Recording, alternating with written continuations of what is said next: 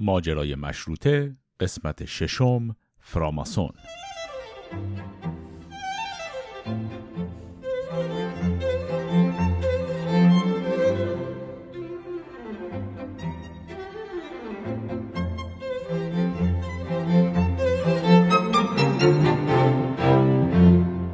سلام من امیر خادم هستم و شما به ششمین قسمت از ماجرای مشروطه گوش می‌کنید.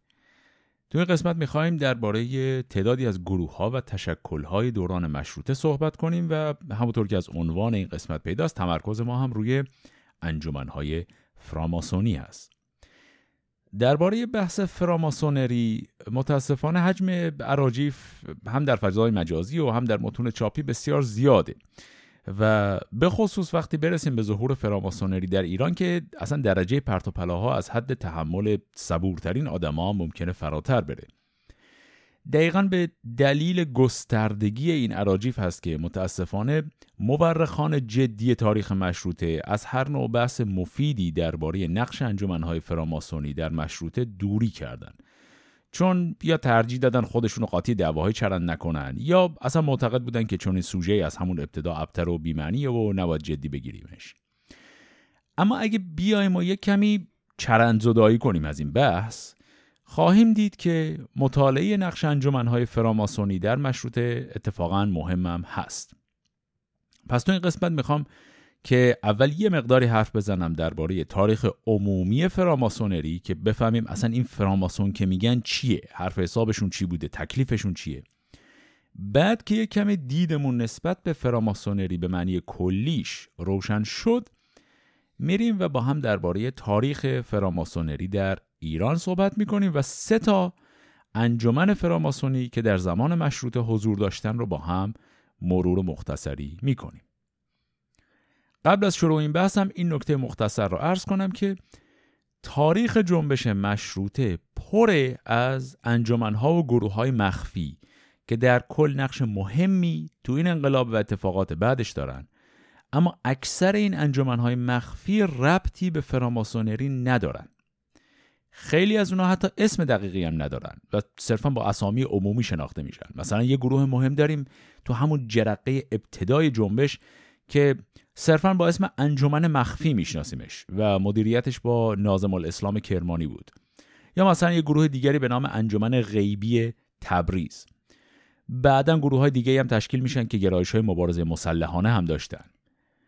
تو همون سالهای ابتدای جنبش انجمن های مخفی زنان هم تشکیل میشن. مثلا یه گروهی به نام انجمن آزادی زنان یا یه گروه دیگه به نام اتحادیه غیبی نسوان. تو این قسمت درباره این گروه های مخفی غیر فراماسونی فرصت نمی کنیم حرف بزنیم. چون صحبت درباره فراماسونی اینقدر خودش مفصل هست که دیگه کار به باقی این مباحث نمی‌رسه اما می‌خوام همین نکته رو این اول شفاف کنم که غیر از انجمنهای فراماسونی تو جریان مشروطه گروه های مخفی زیاد دیگری هم فعال بودن. و اتفاقا در کل نقش این گروه های غیر فراماسونی تو شکل دهی اتفاقات از نقش فراماسون خیلی هم بیشتر بوده. به خصوص وقتی کار به جریان استبداد صغیر و مبارزات مسلحانه می‌رسه اونجا دیگه عملا گروه فراماسونی نقش زیادی نداشتن و کل بار مبارزات مسلحانه روی دوش گروه های غیر فراماسونی بوده. اینو از این جهت گفتم که بدونیم بحث امروز ما درباره فراماسونری فقط بخش کوچکی از انجمنهای مخفی مشروطه رو پوشش میده. و این بحث خیلی گسترده تر هست که به جای خودش باید بهش بپردازیم. خب اینو که گفتیم حالا بریم و بحث تاریخ فراماسونری رو با هم شروع کنیم.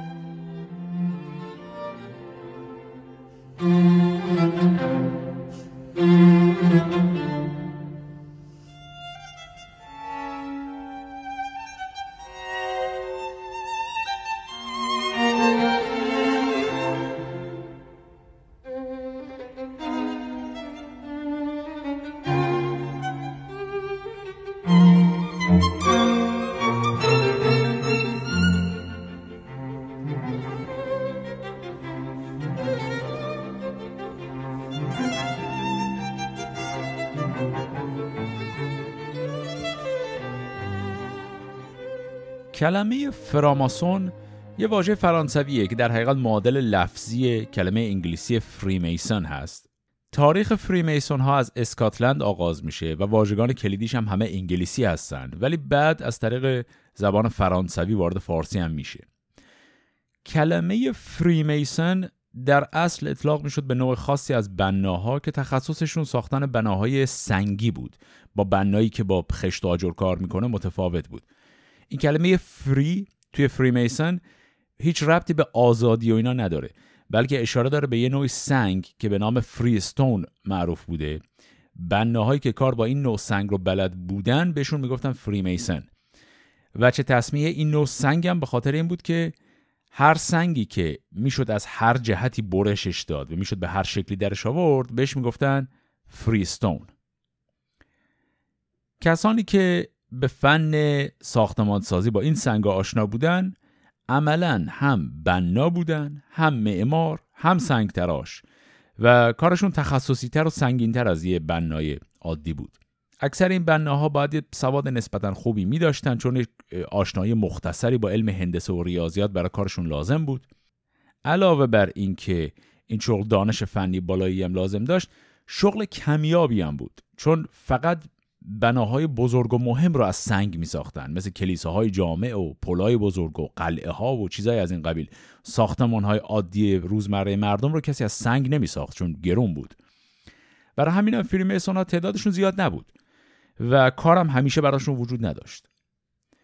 حلقه اولیه اون چیزی که بهش انجمن فراماسونی میشه گفت در حقیقت تشکیلات سنفی همین بنه ها بوده. چون همطور که عرض کردم اینا تعدادشون زیاد نبود وجود تشکیلات سنفی براشون خیلی مهم بود. به خصوص اینا باید از دانش فنی خودشون هم محافظت می‌کردن که به قول معروف تو کارشون دست زیاد نشه. مدارک و اسنادی هست که نشون میده تشکیلات سنفی این بنه ها تو کل جزایر بریتانیا به خصوص تو اسکاتلند از قرن 16 میلادی وجود داشته ولی از حدود قرن 17 میلادی اینا کارشون جدیتر میشه ساختار حرفه‌ای هم پیدا می‌کنن.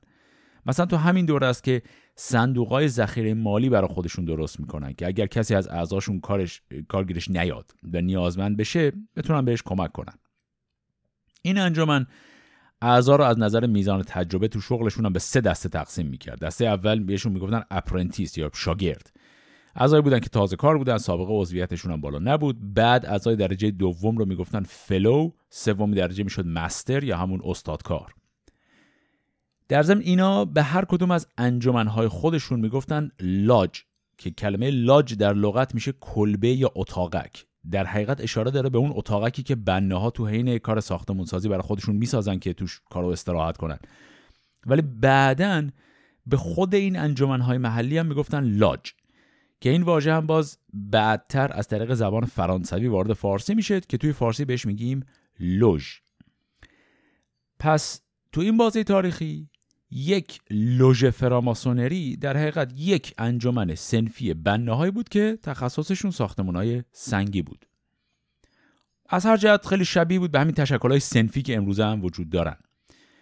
اما تو میانه قرن 17 هم چند تا اتفاق میفته که منجر به گسترش این انجمن میشه.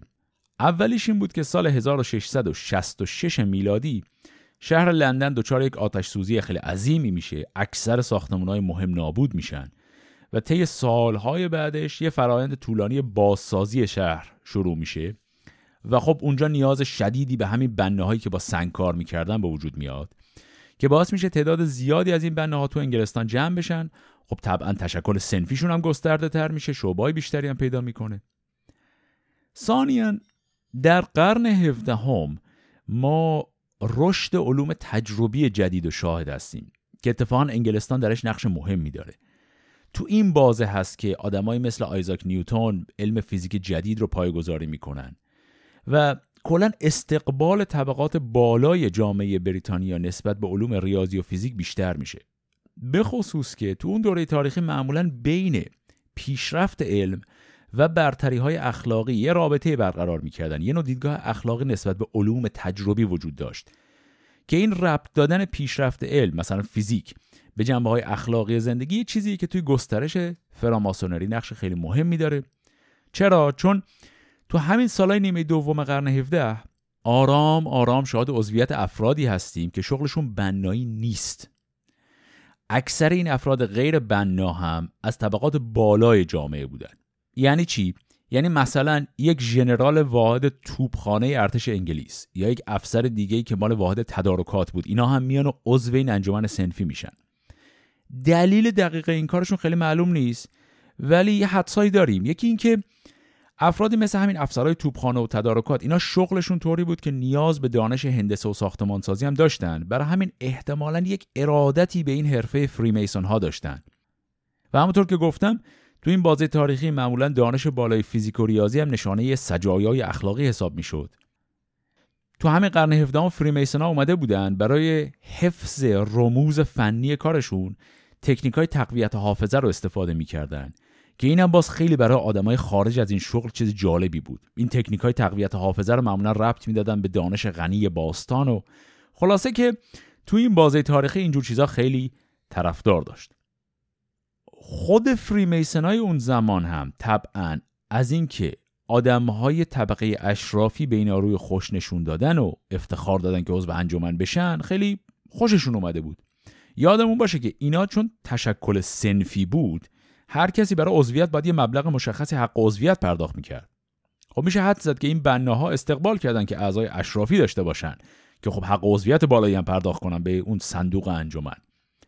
خلاصه که تو قرن 17 هم آرام آرام عضویت در این ها به دو تا شاخه تقسیم میشه. اصطلاحا به انجمناشون می‌گفتن free and accepted masons که اینجا free mason میشه همون بناها accepted mason. میشه همون طبقات بالای جامعه افرادی که نسبت به این حرفه و علوم و هندسه و فیزیک و اینا ارادت داشتن بدون اینکه خودشون شاغل به بنایی باشن. یه اصطلاح دیگه هم به کار می بردن برای تمایز این دو نوع اعضا. این بود که به کسایی که به دلیل شغلی عضو بودن می‌گفتن operative mason که یعنی بنای عملی یا بنای فعال. و به اعضای جدید می‌گفتن speculative mason که میشه بنای نظری که متضاد هست با عملی. خلاصه که به مرور زمان و در حدود نیم قرن این انجمنا آرام آرام انقدر اعضای نظری یا همون آدم های غیر بنا پیدا می‌کنن که دیگه ماهیتشون به عنوان تشکل سنفی رو از دست میدن. و تبدیل میشن به نوع باشگاه اجتماعی با اعضایی که اکثرا دیگه شغلشون هم بنایی نبود. در سال 1717 میلادی یعنی وقتی وارد قرن 18 میشیم یه گروه از همین اعضای عالی رتبه که همه بنای نظری بودن یا به عبارت دیگه بنا نبودن میان و یک لوژ اعظم در شهر لندن به پا می‌کنن با این تفکر که تعداد لوژهای ها زیاد شده و باید براشون یک نظام نامه درست درمون بنویسیم که ساز و کارشون معلوم بشه و کمی بهشون یه نظمی داده بشه. تأسیس این لوژ اعظم لندن و انتشار این نظام نامه شروع فازیه که در اون فراماسون دیگه از حالت یک انجمن سنفی کاملا بیرون میاد و تبدیل به نوعی باشگاه آقایان میشه که اکثر اعضاش هم از طبقات بالای جامعه بودن. اما طبعا تمام علائم و نمادهای سابق رو حفظ می‌کنن و علاوه بر اون نمادها مراسم جدیدی هم به این ها اضافه می‌کنن که همشون تمثیلی از حرفه بنایی و معماریه. برای همین هم است که علامت رسمی های فراماسونی تو تمام دنیا یه پرگار و یه گونیا هست. چون این دوتا ابزار دست همون بناهای سنگ تراشیه که گفتم.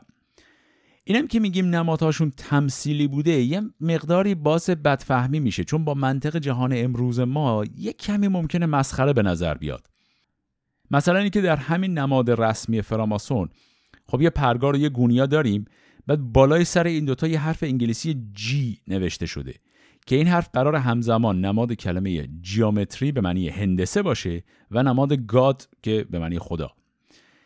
این بناهای نظری که الان دستگاه لوژ اعظم رو هم دست گرفته بودن اینا خانش تمثیلی از مفاهیم مرتبط با فیزیک و هندسه رو خیلی جدی گرفتن.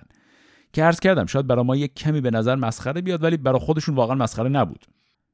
مثلا همین نظام نامه رو که نوشتن و منتشر کردن روی جلدش تصویری چاپ کردن که یه گوشه از اون کلمه یوریکا رو نوشته. کلمه یونانی که اشاره داره به همون داستان ارشمیدس و کشف اصل معروف ارشمیدس تو فیزیک.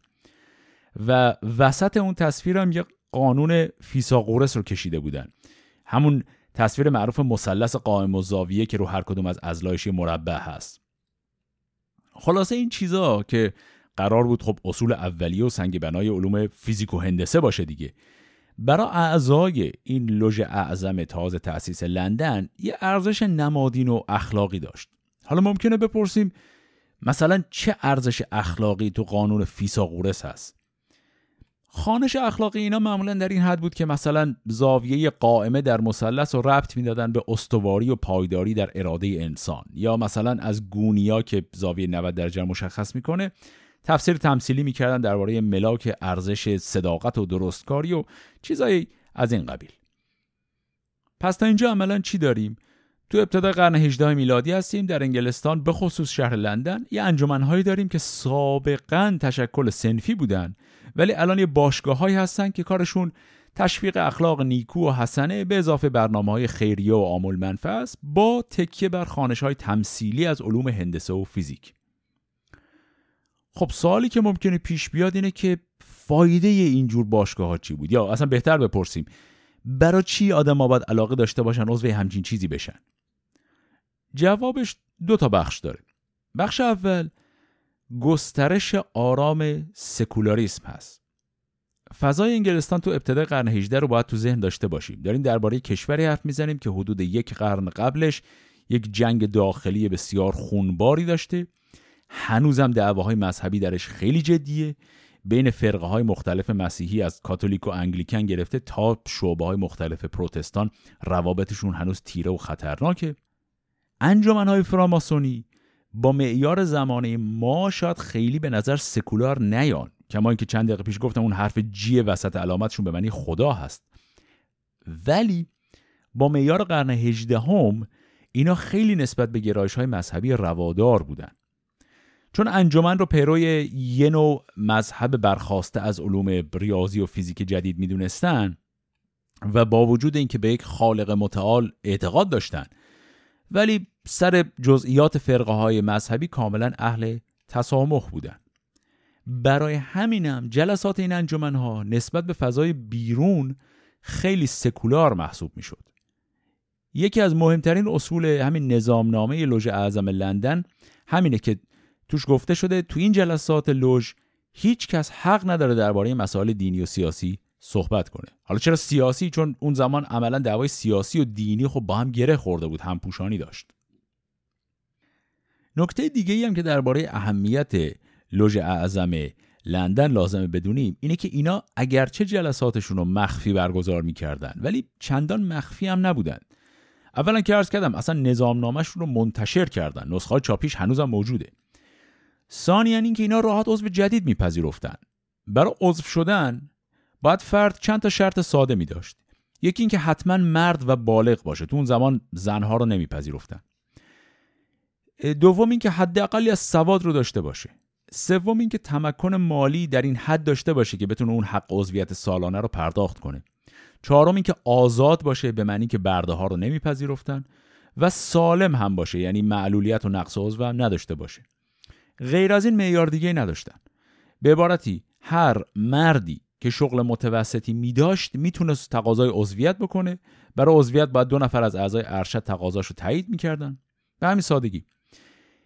اینجاست که بخش دوم از جواب درباره دلیل محبوبیت این ارگان رو میشه دید و اونم ارزش شبکه اجتماعیش بود. گفتم که اولین کسایی که به عنوان بنای نظری وارد این لوژهای فراماسون شدن اینا از طبقات اشرافی جامعه انگلیس بودن. با گسترش لوژ اعظم لندن و لوژهای تابعش در انگلیس و اینها عضویت تو این انجمنها فایده زیادی برای شبکه حرفه‌ای آدما داشت. چون مسیر خوبی برای آشنایی با چهرههای صاحب نفوذ رو فراهم می‌کرد. فرض کنید شما یه وکیل باشید. قاعدتا برای گسترش شغل خودتون باید آدمای زیادی از طبقات بالای جامعه رو بشناسید دیگه. خب عضویت در یک لوژ فراماسونی به شما اجازه می‌داد شانه به شانه کارخونه دارا و ژنرالای ارتش و وکلای مهم دیگه و خیلی افراد دیگه قرار بگیرید. ارزش به اصطلاح امروزیش network کردن توی انجمنهای فراماسونی باز شد که خیلی از مردان طبقه متوسط جامعه انگلیس مثل پزشکان، وکلا، بازرگانان اینا بیان و عضو لوژهای فراماسونی بشن. اما یک کمی بیشتر حرف بزنیم درباره همین قضیه مخفی بودن این لوژ ها وقتی میگیم یه لوژ فراماسونی یک تشکل مخفیه یعنی چی؟ تا اینجا که خب هر چی دیدیم مخفی نبود. دلیل خاصی هم برای مخفی بودنش ندیدیم. مخفیگری لوژ های فراماسونی اولیه یعنی همونایی که تشکل سنفی بودن. اون دلیل واضح شغلی داشت. چون اینها نمی‌خواستن رموز فنی شغلشون رو همه بفهمن چون دوست نداشتن رقابت زیاد شه امنیت شغلشون خراب بشه. به همین دلیل هم وقت عضو جدید می‌گرفتن که اون عضو هم همیشه اول از سطح شاگردی وارد می‌شد. تو همون جلسات ابتدایی ازش سوگند می‌گرفتن که رموزی که تو این جلسات بهش گفته میشه رو پیش کسی بیرون افشا نکنه. خب تا اینجاش رازداری خیلی عجیب نبود. اما وقتی که های فراماسونی از حالت سنفی بیرون اومدن بازم این مراسم سوگند گرفتن از اعضای اولیه رو نگه داشتن. درست مثل جایی که عرض کردم نشانه ها و رسوم مربوط به بنایی رو گرفتن ولی تبدیلش کردن به نماد و تمثیل عین همین کار رو با مراسم سوگندم انجام دادن. پس هر عضو جدید لوشهای فراماسونی باید تو جلسه اول سوگند رازداری بخوره در این حال که راز خاصی هم وجود نداره که بخواد حفظش کنه. آدم ممکنه بپرسه که آخه چرا؟ جواب یک کلمه است. ادا. اصلا این ادا اطوارای انجمنهای فراماسونی یکی از دلایل اصلی جذابیت اونا همیشه بوده. در طول چند نسل وقتی به انتهای قرن 18 میلادی برسیم حجم رسم و رسوم های جلسات فراماسونی چند برابر میشه. همه جور ادای جدید اضافه می‌کنن. از خوندن قسم های پیچیده بگیر تا مراسم های چند مرحله ای و سرودهای ویژه و اشاره های رمزی با دست و صورت و خلاصه هر چیزی که فکرشو می‌کنید. وقتی از یک عضو لوژ میپرسیدن که فلان آین من وردی عجیب که شما تو فلان جلسه انجام دادید معنیش چی بود؟ جوابی که می‌دادن معمولا این بود که مثلا فلانجا که به اون شکل خاص زانو زدیم نمادی از درست کاری اونجا که دستمون رو اونجوری گرفتیم نشانه ای هست از کمک به هم نوعان. فلان جمله رو که همه بلند بلند خوندیم تمثیلی است از دوری از دروغ. خلاصه همش هم این چیزاست. فراماسونا همیشه در معرض این اتهام بودند که رسوم مخفی خطرناکی دارن و همه این حرفها درباره سجایای اخلاقی و برنامه های خیریه صرفا ادای برای لاپوشونی اهداف شیطانیشون. ولی نکته واضحی که خیلی آبش دقت نمی‌کنن اینه که آقا جان ادا همیشه چیز جذابی بوده.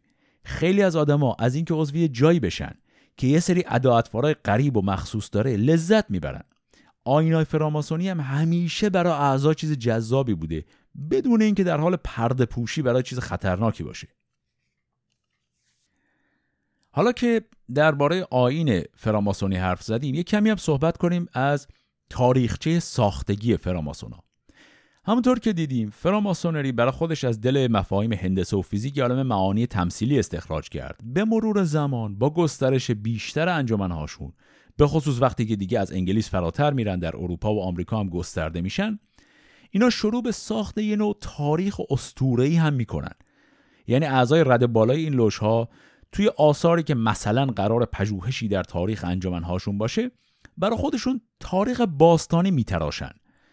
مثلا آروم آروم کتابایی می نویسن درباره اینکه اولین فراماسون حضرت نوح بود که کشتی رو ساخت یا مثلا پدر اولیه فراماسون ها اون کسی بود که معبد سلیمان نبی رو ساخت. خلاصه اینا میرن تو دل تاریخ ادیان که آمیخته با متون مقدس هم بوده. هر جا هر کسی که یه چیزی بنا کرده رو برمیدارن به عنوان پدرخوانده معنوی فراماسونری. و به این شکل برای خودشون یه نوع تاریخ تمثیلی هم می‌سازن و به هویت خودشون پروبال میدن. حالا باز یه سوال آیا واقعا اعضای لوشهای فراماسونی به این حرفا در مورد تاریخ خودشون اعتقادم داشتن؟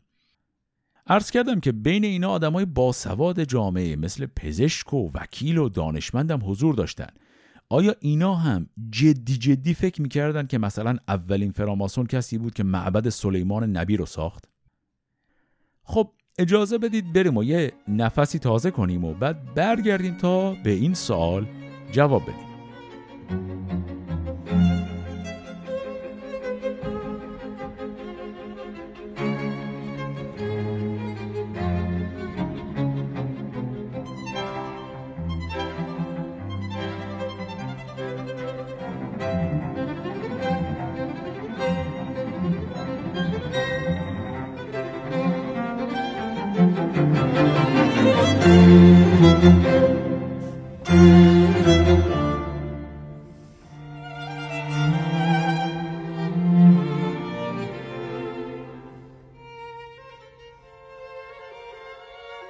درباره اعتقادات قلبی اعضای لوژهای فراماسونی به خصوص اعتقاد به تاریخچه اساتیری و آینهای رمزالود باید یادمون باشه که فراماسونا از نظر اعتقادی اصلا یک پارچه نبودن.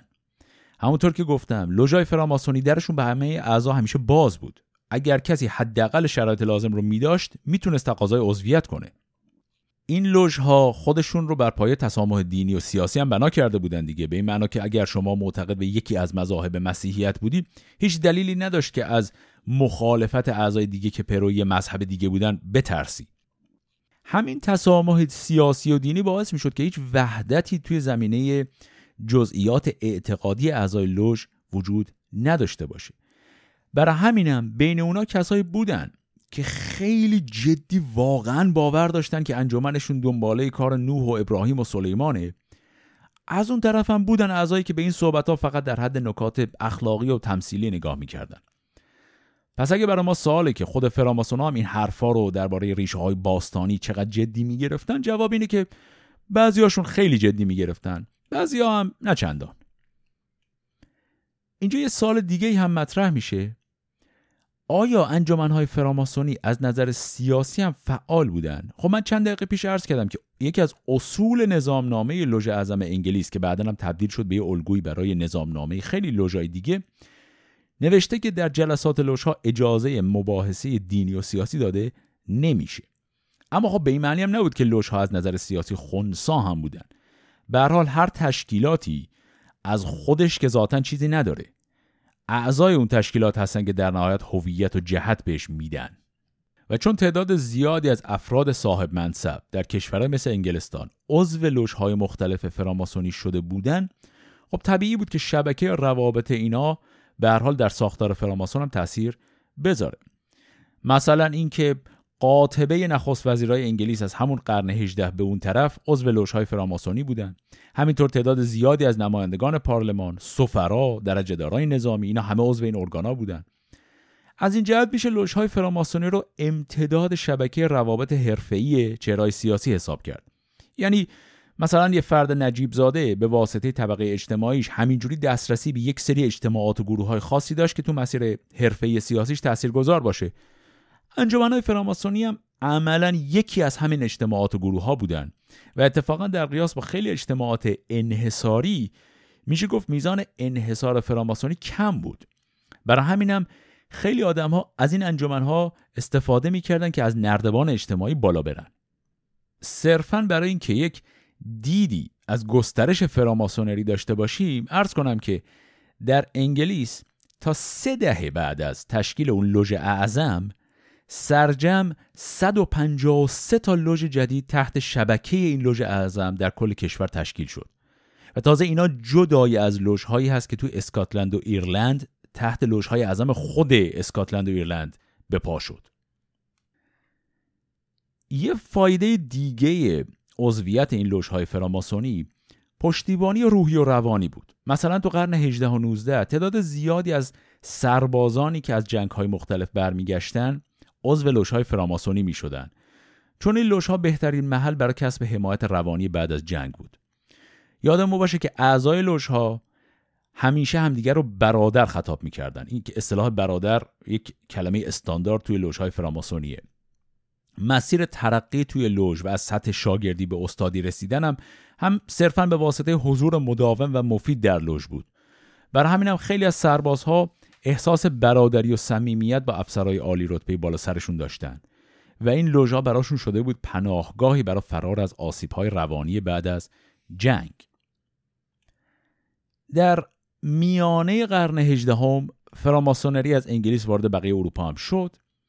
در ابتدا فقط در قالب شعبه های همون لوژ اعظم لندن وارد میشه. ولی با گسترش بیشتر تعداد لوژا تو اروپا چند تا لوژ اعظم جدید هم تشکیل میشه که مستقل از لوژ اعظم انگلیس فعالیت می‌کنن. معروفترین این لوژهای اعظم جدید توی پاریس در سال 1777 میلادی تأسیس میشه.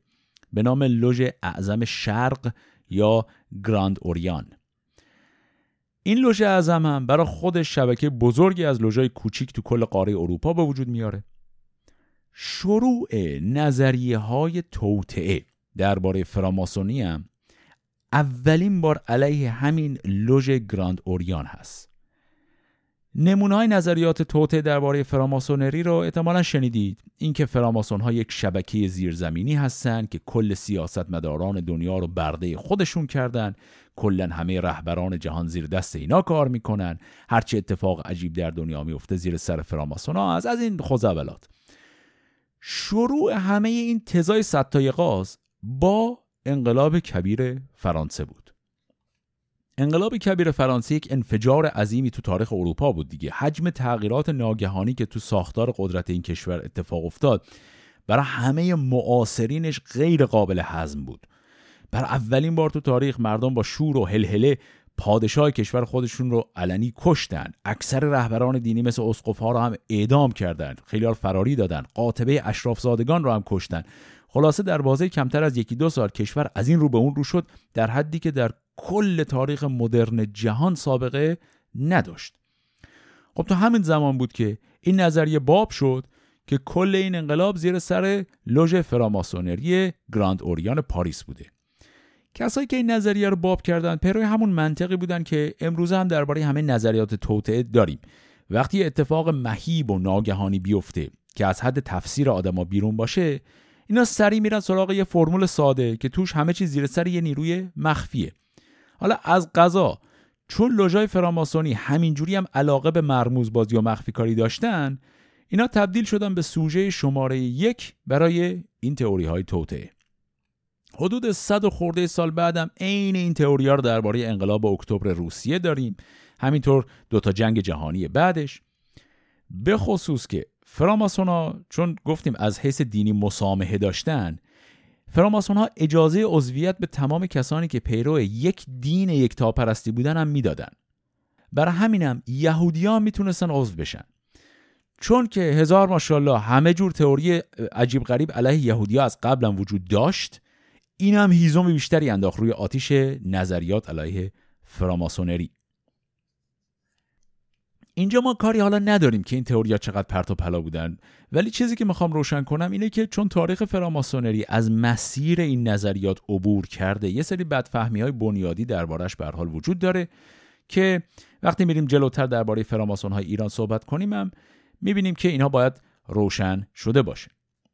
مثلا این مهمه که یادمون باشه لوژهای فراماسونی چون بر پایه تسامح سیاسی و دینی بودن خیلی اوقات اعضاشون از جبههای متفاوت سیاسی بود. این چیز خیلی عجیبی برای یک لوژ نبود. چون در نهایت لوژ صرفا یه نوع باشگاه خیریه بود که خودش آمیخته به مفاهیم اساتیری و افسانه‌ای هم کرده. این تفاوت های اعتقادی فراماسونا مثلا تو قرن 19 تو آمریکا دیگه خیلی واضحه.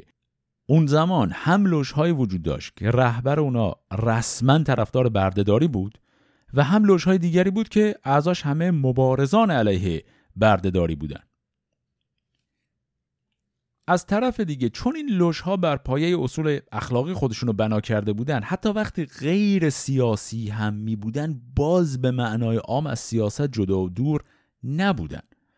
اگه سیاست رو به معنای خاصش تعریف کنیم یعنی فقط امور حزبی و انتخاباتی و مسائل روز مدیریت کشور تو این معنی خاص لوژهای فراماسونی تا حد امکان سعی می‌کردن از سیاست دور باشن. اما اگه سیاست رو به معنی گسترده ترش تعریف کنیم یعنی گفتمان های عمومی سیاسی مثل بحث درباره حقوق شهروندی اصول فلسفه حکمرانی بحث گسترده این شکلی به این معنا خب فاصله بین بحث سیاست و بحث اخلاق خیلی زیاد نیست. و انجمنهای فراماسونی در شکل دهی به این نوع گفتمانهای سیاسی نقش داشتن. خب به حال تعداد زیادی از نه فقط سیاستمدارها بلکه روشنفکران و شعرا و نویسندگان بزرگ قرن 18 و 19 هم عضو لوژهای فراماسونی می شدن دیگه. کارکرد این لوژها گاهی اوقات مثل یک فضای محدود بود برای بست یک سری اندیشه هایی که توی فضای عمومی جامعه ممکن بود درد سرساز بشه. سوال دیگه ای هم که ممکنه اینجا پیش بیاد اینه که اگه این ارگان های فراماسونی اینقدر خوب و قشنگ و نازنین بودن پس چرا همه خلایق عضو اینا نشدن؟ یعنی محبوبیت اینا قاعدتا باید سر به فلک بکشه دیگه اگه واقعا همه چیزشون انقدر ساده و واضح می بود چند تا نکته است. یکی این که فراماسونا همیشه علیهشون پچ پچ و غیبت و تهمت بوده حتی اصلا قبل از اون جریان انقلاب فرانسه.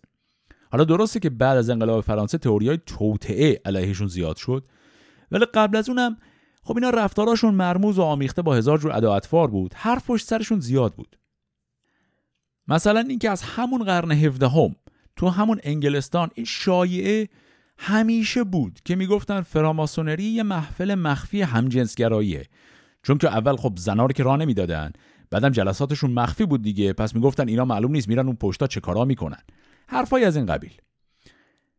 در ثانی من عرض کردم عضویت در این انجمنها آزاد بود اما اینقدام راحت نبود شما بری یه در بزنی فرم عضویت پر کنی. نظام نامه این لوش ها شامل این تبصره بود که خب تقاضای عضویت آدمای جدید باید به تایید دو سه نفر از اعضای ارشد فعلی برسه. این شرط رو گذاشته بودن که آدم بیخود و ناباب وارد نشه. کسایی که وارد میشن یه حداقل از اعتبار رو تو جامعه داشته باشن. علاوه بر این عضو شدن خب تازه اول ماجرا بود. فراماسونا جلساتشون رو خیلی جدی می‌گرفتن. اینطوری نبود که شما بیای و تقاضای عضویت کنی و پول عضویت رو پرداخت کنی و تموم. شما باید تو همه جلسات هفتگی شرکت می‌کردی. اینا برنامه های مختلف خیریه داشتن برنامه های کتابخانی داشتن گرد همایی داشتن سخنرانی. خلاصه هزار و یک جور کار بود که اعضا باید با جدیت تو همه اینا حاضر می‌شدن. اگر کسی این جلسات رو جدی نمی‌گرفت و به مسخرگی میگذروند بعد از یه مدتی ممکن بود از لوژ اخراج بشه. پس هر کس که می‌خواست عضو بشه و عضو بمونه این باید واقعا دل می‌داد به این کار. بحث عمومی درباره تاریخ فراماسونری رو دیگه همینجا می‌خوام ببندم و برم سراغ بحث ایران.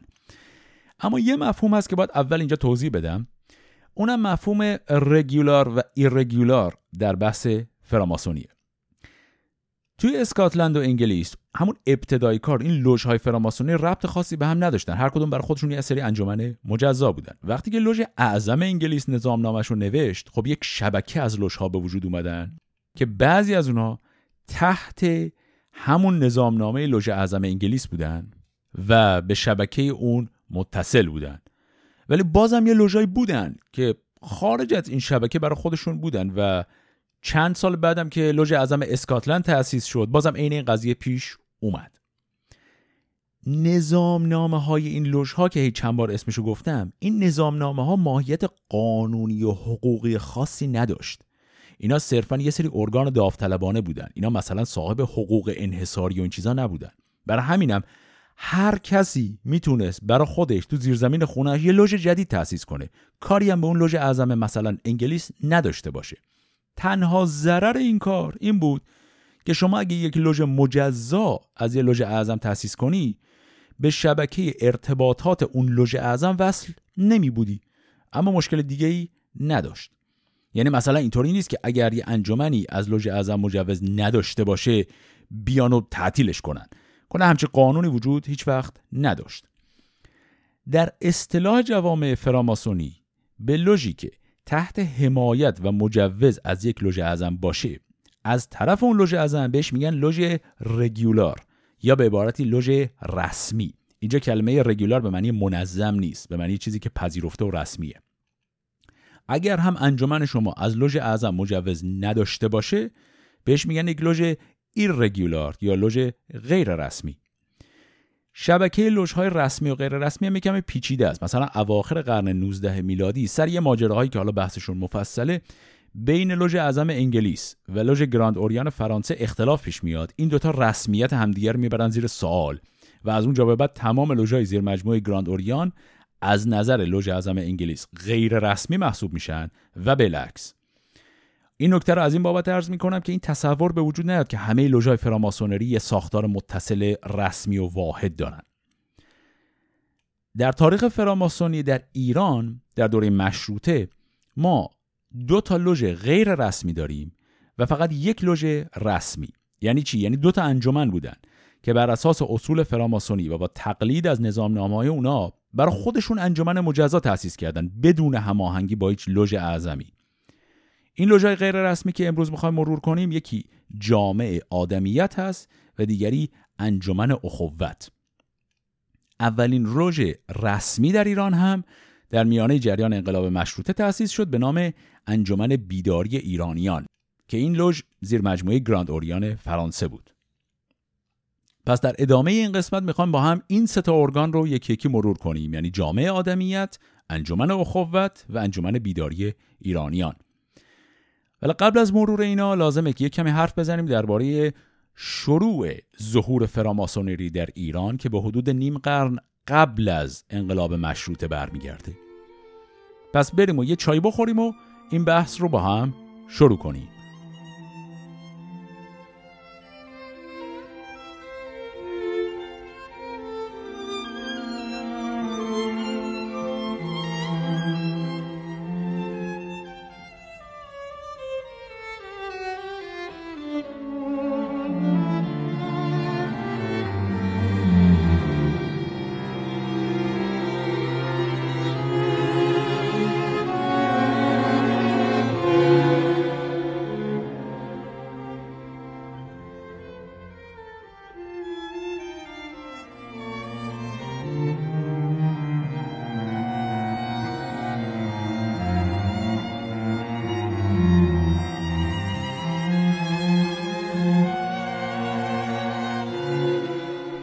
برخورد ایرانیا با انجمنهای فراماسونی برمیگرده به تجار ایرانی که به هند سفر می‌کردن و با لوژهای فراماسونی انگلیسی در هند آشنا شدن.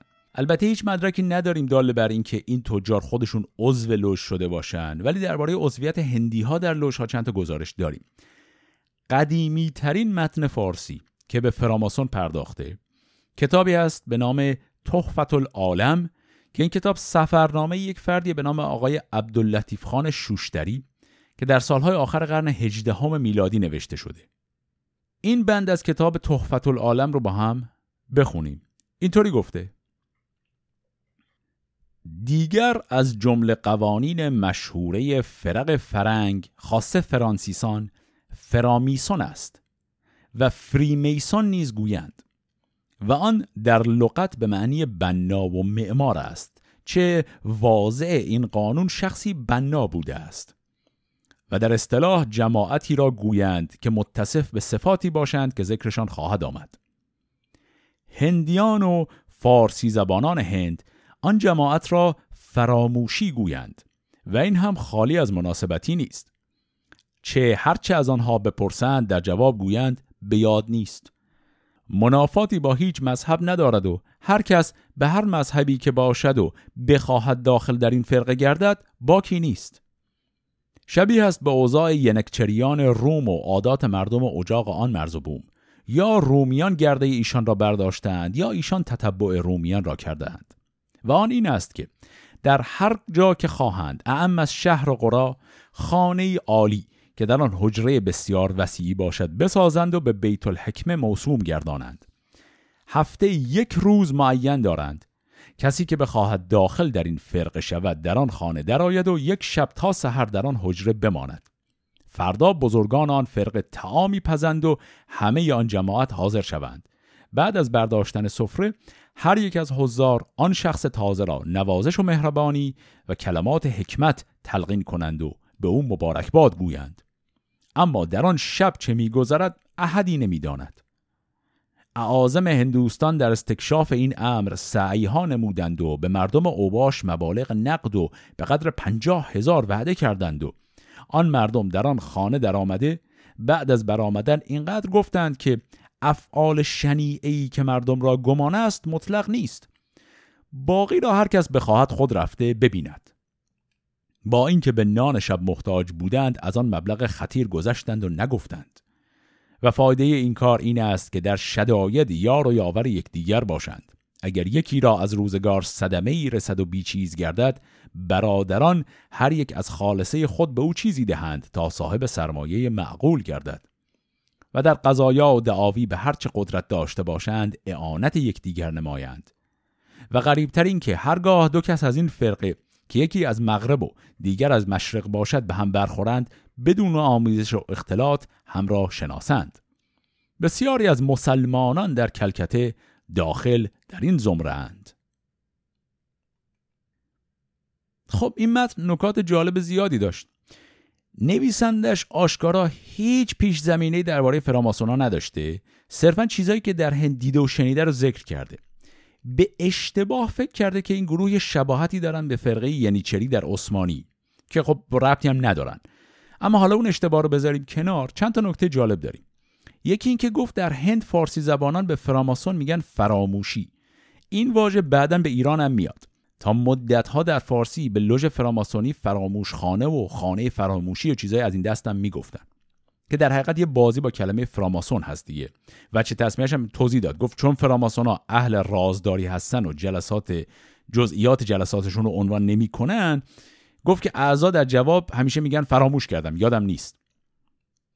بعد مراسم عضوگیری جدید رو هم توضیح داد که یه خانه بزرگی دارن که میشه همون محل اجتماعات لوژ فراماسونی. و گفت اعضای جدید میرن و تو ساعت ها اونجا هستن آخرم غذا می‌خورن و تبریک و شادباش دارن. گفت چند نفر رو فرستادن اون تو که جاسوسی کنن. اونا رفتن ولی فقط گفتن از اعمال شنیعی که حدسش می‌رفت خبری نیست. اینجا منظور از اعمال شنیعه همون بحث همجنسگرایی است که گفتم. درباره فراماسونا همیشه این شایعه بود.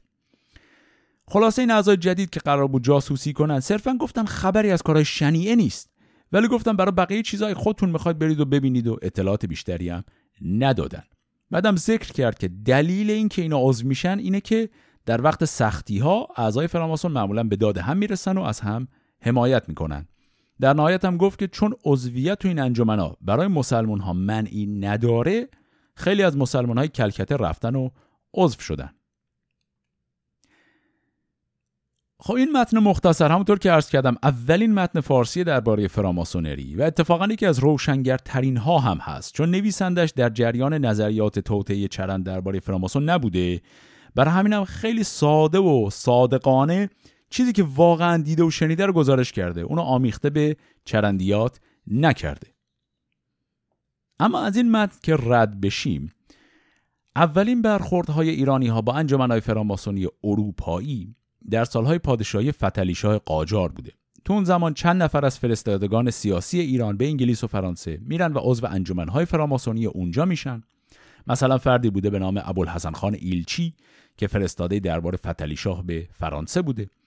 یا فرد دیگری به نام میرزا صالح شیرازی که از فرستادگان ایرانی به لندن بوده. این میرزا صالح شیرازی همون کسیه که بعدا وقتی به ایران برمیگرده اولین روزنامه رو هم تو ایران منتشر می‌کنه به نام کاغذ اخبار. این آقای میرزا صالح ماجرای سفرش به انگلستان رو تو کتاب سفرنامه خودش هم کامل نوشته تو اونم اشاره کرده به اینکه عضو خانه فراموشی شده. اینم کلمه بود که ایشون به جای فراماسون نوشته احتمالا اون از یه جایی شنیده بوده. ایشون هم البته طبق همون عادت رازداری فراماسونی صرفا ذکر کرده که به اونجا رفته و عضو شده ولی درباره جزئیات داخل جلسات چیزی نگفته. در سالهای بعد از اونم که آروم آروم پای ایرانیا بیشتر به اروپا باز میشه و سفرای ایرانی بیشتری عازم میشن این عضویت در انجمنهای فراماسونی بیشتر و بیشترم میشه. طوری که وقتی که به اواسط دوره ناصر الدین شاه برسیم. دیگه به ندرت فردی از ایرانیان ساکن اروپا رو می‌بینیم که حداقل برای مدتی عضو یک لوژ فراماسونی نشده باشه. صرفا برای مثال ارز کنم همون آقای یوسف خان مستشار دوله بود تو قسمت قبل دربارش حرف زدیم همونی که کتاب یک کلمه رو نوشته بود. ایشون هم در زمانی که کاردار سفارت ایران تو پاریس بود عضو یکی از لوژهای زیر مجموعه گراند اوریان فرانسه شده بود. در مورد دلیل عضویت ایرانیا تو لوژهای اروپایی دلایل مختلفی ذکر شده ولی متاسفانه اکثر این دلایل هم باز آمیخته به همون جفنگیات متداول هستند مثلا گفته شده که ایرانیا چون مردمان مشرق زمین بودند خیلی به اجتماعات رمزی و رازآلود علاقه داشتند که خب حرف مفته ارزش نداره. یا مثلا ربطش دادن به انگیزهای سیاسی گفتن که عضوگیری در لوژهای فراماسونی روشی برای دولت‌های استعماری مثل انگلیس بوده که سیاستمداران ایرانی رو نوکر خودشون کنن که اینم باز پرت و پلاه.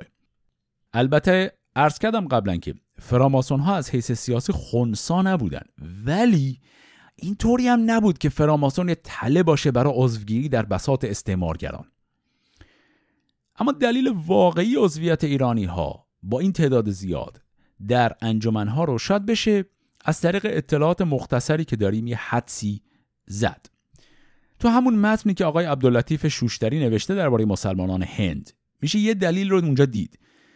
انجمنهای فراماسونی چون با استاندارد زمانه خودشون ارگانهای سکولاری محسوب می شدن برای غیر مسیحیانی که دوست داشتن با فرهنگ و تمدن اروپا بیشتر آشنا بشن فرصت خیلی خوبی بوده. می‌شد حد زد که روشنفکران و سیاستمداران ایرانی که اون زمان به اروپا رفتن و خب تحت تاثیر تمدن و فرهنگ اونجا قرار گرفتن دوست داشتن بهتر با این تمدن آشنا بشن و چه جایی بهتر از انجمنی که پر از مردان سیاست و روشنفکران و افراد صاحب نام اروپایی. پس احتمالا یه دلیلش همین بوده. از اون طرفم یه دلیل دیگه وجود داشته که البته ربط به استعمار داره ولی نه ربط مستقیم. در سالهای قرن 18 و 19 میلادی کشورهای اروپایی به خصوص فرانسه و انگلیس در اوج گسترش استعماری خودشون تو آسیا بودن دیگه. برای همینم در بین طبقات مرفه اون جوامع کنجکاوی زیادی نسبت به کشورهای آسیایی به وجود اومده بود. به حال همونطور که دولت های فرانسه و انگلیس نیروی نظامی میفرستادن به آسیا و آفریقا بدنه جامعه فرانسه و انگلیس هم مشتاق شده بود که بدون این نقاط جهان بالاخره چه شکلی هن؟ عادات و رسومشون چیه؟ در بستر همین کنجکاوی اصر استعمار بود که انجمنهای فراماسونی هم اشتیاق زیادی نشون دادن به پذیرفتن ایرانی ها در لوژهای خودشون. به عبارتی طرف ایرانی کنجکاو بود از تمدن اروپایی سر در بیاره. طرف اروپایی کنجکاو بود بدون ایرانیا چجور آدمایی هستن؟ نتیجه این کنجکاوی دو طرفه هم عضویت در لوژهای فراماسونی اروپایی بود. تا اینجا ما ورود ایرانی ها به لوژهای فراماسونی رو گفتیم. اما از چه زمانی فراماسونری وارد به ایران میشه؟ اولین کسی که پای فراماسونری رو به داخل ایران باز می‌کنه کسی نیست غیر از دوست بزرگوار ما آقای میرزا ملکم خان. در قسمت قبل که درباره زندگی ملکم خان حرف زدم اگه خاطرتون باشه گفتم ایشون در سن 22 سالگی به همراه هیئت سیاسی ایرانی یه سفری کرد به پاریس. تمام اعضای اون هیئت احتمالا توی بازه اقامتشون تو پاریس به عضویت یک لوژ فراماسونی در میان. در بازگشت به ایران آقای ملکم خان ایده فراماسونری رو هم با خودش به ایران میاره و با همون اخلاق چاخان خاص خودش این ایده رو به ناصرالدین شاه عرضه می‌کنه. ما دقیقا نمی‌دونیم که ایشون چطوری فراماسونری رو به شاه معرفی کرد و چی گفته که شاه خوشش اومده اما احتمالا چون ناصرالدین شاه به مظاهر تمدنی فرنگی علاقه داشت و همیشه هم یه نوع کنجکاوی بچگانه نسبت به اروپا داشت احتمالا به این دلیل ایشون از ایده فراماسون هم استقبال می‌کنه. و اینطور میشه که ملکم خان با کسب اجازه رسمی از شاه یک ارگانی رو در ایران تأسیس می‌کنه به نام فراموشخانه. اینجا لازمه که ذکر کنم فراموشخانه یک انجمن فراماسونی غیر رسمی بود. چند دقیقه پیش عرض کردم فرق رسمی و غیر رسمی رو در این بحث. به معنی که آقای ملکم خان از هیچ کدوم از لوژهای اعظم اروپا اجازه برای تأسیس یک لوژ در ایران نگرفته بود. صرفا با تأثیرگیری از ساختار فراماسونی میاد و لوژ مستقل خودش رو اینجا تأسیس می‌کنه. البته اما با همون اخلاق خاص خودش این که این لوژ اتصالی به لوژهای اعظم اروپا نداره رو هم برای اعضا شفاف نمی‌کنه. طوری که تا سالها بعد بعضی از اعضای فراموشخانه اشتباها فکر می‌کردن که به عضویت شبکه لوژ گراند اوریان فرانسه در اومدن. که خب اینم البته از اخلاقای خاص آقای ملکم خان بوده که مثالش هم قبلا دیدیم. حالا بگذریم. شروع کار انجمن فراموشخانه تقریبا همزمان بود با دوره‌ای که ملکم کتاب دفتر تنظیمات رو که تو قسمت قبل حرفش رو زدیم نوشت. اولین جلسه این انجمن در سال 1237 یا 38 هجری شمسی در خانه یکی از شاهزادگان قاجار به نام جلال الدین میرزا و به ریاست پدر ملکم خان یعنی میرزا یعقوب خان برگزار شد.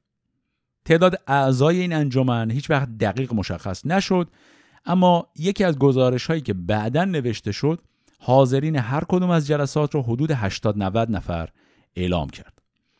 از بین چهرهای مهم اون زمان چند نفر از کسایی که عضو فراموش خانه شدن رو فهرست کنیم. یکی مثلا رضا قلی خان هدایت که اون زمان رئیس دارالفنون بود.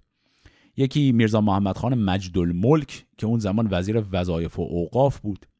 تعداد زیادی از شاگردان و فارغ و تحصیلان دارالفنون هم اونجا بودن که بیشتر به خاطر این بود که اون زمان ملکم خودش یکی از معلمای دارالفنون بود.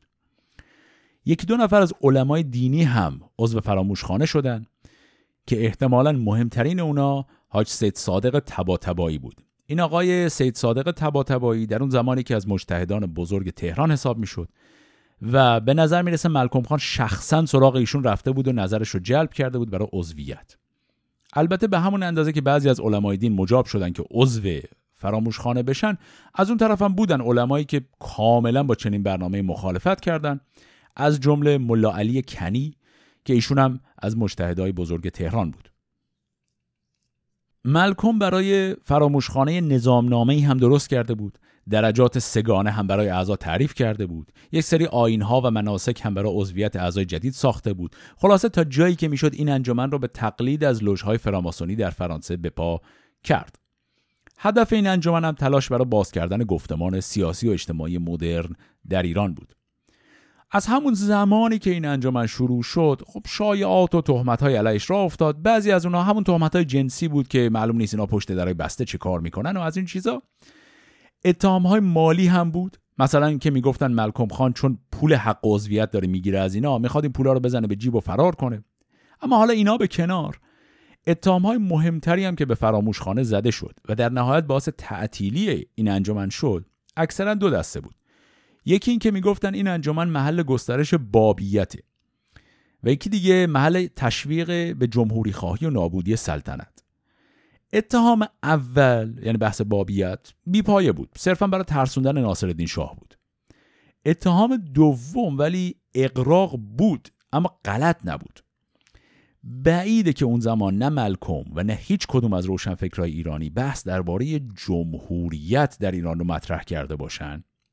ولی احتمالا بحثای پیرامون آزادی خواهی و حکومت قانون و چیزایی از این دست تو جلسات فراموشخانه مطرح شده بود.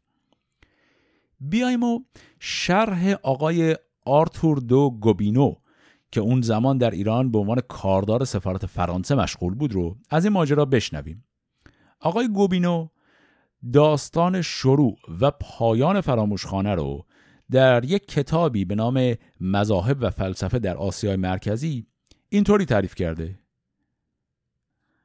مدت دو سال می شود که دولت باز در اضطراب افتاده است.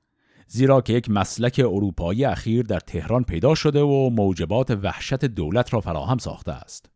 در میان ایرانیان که چندی در اروپا اقامت داشتند یک نفر پیدا شده که دارای هوش و فراست فوق‌العاده‌ای بود و با عشق مفرتی کوشش می‌کرد که ایران را در مرحله تجدد وارد نماید. بنابراین به فکر تأسیس فراموشخانه افتاد. این شخص به شاه خاطر نشان کرد که امروزه نباید مانند پادشاهان پیشین فقط به تصرف تخت و تاج و نیروی سلطنتی تکیه داشت بلکه یک پشتیبان و زامن اخلاقی هم باید برای پادشاه وجود داشته باشد و اگر فراموش خانه ای در تحت نظر و مدیریت من تأسیس شود اعضای آن همیشه هواخواه دولت خواهند بود و پیمانی که در فراموش خانه منعقد می شود و سوگندی که یاد می کنند نقض نخواهد شد. به شرط اینکه طبقه اشراف و اشخاص نخبه و برجسته و مهم کشور در آن وارد شوند. در این صورت شاه در رأس تمام قوای ملت خود قرار خواهد گرفت و دیگر کسی نمی‌تواند به فکر غصب تخت و تاج بیفتد. شاه از نظر نفع و استفاده شخصی پیشنهاد او را پذیرفت و افتتاح فراموشخانه را تصویب کرد و چون منظره درخشانی را که به شاه نشان داده بود جالب توجه او واقع شد مدت چند روز در موقع ملاقات وزرا و صاحب منصبان و مستخدمین و خاصان خود از آنها می‌پرسید که آیا به فراموشخانه که به امر من تأسیس شده رفته و آن را دیده اید؟ و آنها را به رفتن به آنجا تشویق و ترغیب می‌کرد. خلاصه مدت چند هفته تمام مردم با اصرار زیاد میل داشتند که به فراموشخانه بروند و در آنجا پذیرفته شوند و مربی هم به آنها درجات و روبانها و نشانهایی می‌داد و نطقها می کرد چای میخوردند و قلیان میکشیدند. هر وقت شاه از نزدیکان خود می‌پرسید در فراموشخانه چه دیدی و چه یاد گرفتی تنها این جواب را میشنید که هیچ در آنجا برای ما سخنرانی می کنند و مراتب تمدن و انسانیت را به ما تلقین می کنند قلیانی می کشیم و چای می خوریم شاه می پرسید دیگر چه؟ در پاسخ می شنید قربان دیگر هیچ. شاه به مرور ایام از عمل خود ناراضی و پشیمان گردید و تصور کرد قضایایی هست که از او پنهان داشتند و نمی توانست قبول کند و اطمینان حاصل نماید. که عملیات همین باشد که به او اعتراف کردند و شاید در آنجا اسرار خطرناکی به میان آمده باشد زیرا سوگند وفاداری نسبت به خود را از هیچ کس نمی شنید. و چون مزنون شده پاره ای از نزدیکانش هم به تقویت و تایید سوء زن او پرداختند و به او گفتند ممکن است از این مؤسسه انقلاب وحشتناکی تولید گردد و پاره ای هم که جسورتر بودند بالاتر از این به شاه گفتند یعنی چنین به شاه فهماندند که فراموشخانه فقط محل اجتماع بابی هاست. خب اینی که خوندیم به نظر مجمل و مفید توضیح داد که شروع و پایان برنامه فراموشخانه به چه صورت بود. شاه بعد از مدت کوتاهی زنین میشه به این برنامه و دستور رسمی انحلال اون رو میده. از شدت لحن این دستور میشه فهمید که ناصر شاه خیلی از این قضیه شاکی شده بوده. متن این دستور رسمی انحلال فراموشخانه رو با هم بخونیم. این متن در یک اعلانیه در روزنامه رسمی دولت منتشر شد در تاریخ 25 مهر 1240 شمسی. اینطوری نوشته. در این روزها به عرض رسید که بعضی از اجامر و اوباش شهر گفتگو و صحبت از وضع و ترتیب فراموشخانه های یوروپ می کنند و به ترتیب آن اظهار میل می نمایند. لحاظا سریح حکم همایون شد که اگر بعد از این عبارت و لفظ فراموشخانه از دهن کسی بیرون بیاید تا چه رسد به ترتیب آن مورد کمال سیاست و غضب دولت خواهد شد البته این لفظ را ترک کرده پیرامون این مزخرفات نروند که یقینا معاخذه کلی خواهند شد. بعد از این اعلامیه شخص یعقوب خان پدر ملکم خان که رئیس جلسات فراموش خانه شده بود به سرعت از ایران فرار می‌کنه. بعد از یه مدتی هم خود ملکم خانم از ایران میره به بغداد و بعدم میره به استانبول. ملکم در همون استانبول میمونه تا سالها بعد که همراه با میرزا حسین خان مشیر و دوره سپه سالار دوباره وارد دستگاه دولت میشه که بحثش رو قسمت قبل کردیم. برنامه راه اندازی هر نوع گروه فراماسونی چه حالا رسمی و چه غیر رسمی عملا در این سالها ملغا شد و به کنار رفت. کسی که باز برنامه راه اندازی یه نوعی گروه فراماسونی رو دوباره به پا می‌کنه همین آقای ملکم خانه. ولی حدود سال 1268 هجری شمسی یعنی سی سال بعد از راه اندازی فراموشخانه اولی. توی این سی سال خیلی اتفاقا برای آقای ملکم خان افتاد و چند بار وارد دستگاه حکومت شد دوباره مورد غضب شد رفت کنار باز برگشت. آخرین بار سر یه ماجرایی به نام امتیازنامه لاتاری که حالا بحثش مفصل باید جداگانه بهش بپردازیم. سر اون ماجرا ایشون بازم از دستگاه قدرت کنار گذاشته شد. در اون سالها میرزا ملکم خان ساکن لندن بود و همونجا شروع به انتشار یک روزنامه ای کرد به نام قانون. این البته حالا بهش میگیم روزنامه ولی در حقیقت بعضا ماهنامه و بعضا هم هفته نامه بود. ولی حالا کلمه روزنامه به طور کلی به کار میره. در زمانی که ایشون روزنامه قانون رو شروع کرد برنامه تشکیل یک سری انجمنهای مخفی جدید در ایران رو هم پیاده کرد و نام اون رو هم گذاشت جامع آدمیت. پس می‌خوایم شروع کنیم به بحث درباره این انجمن مخفی شماره دوی آقای میرزا ملکم خان و بریم و یک استراحت مختصری بکنیم و برگردیم.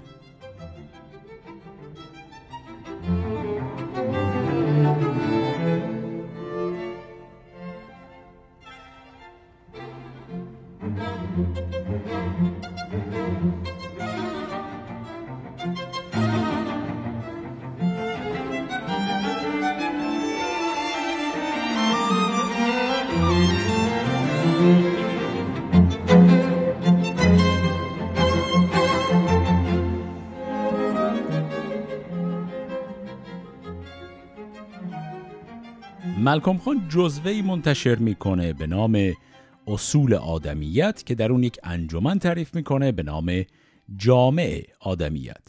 و اصول کلی اون رو هم فهرست می‌کنه و یک سری قوانین و مقررات برای عضویت اعضا هم می‌نویسه.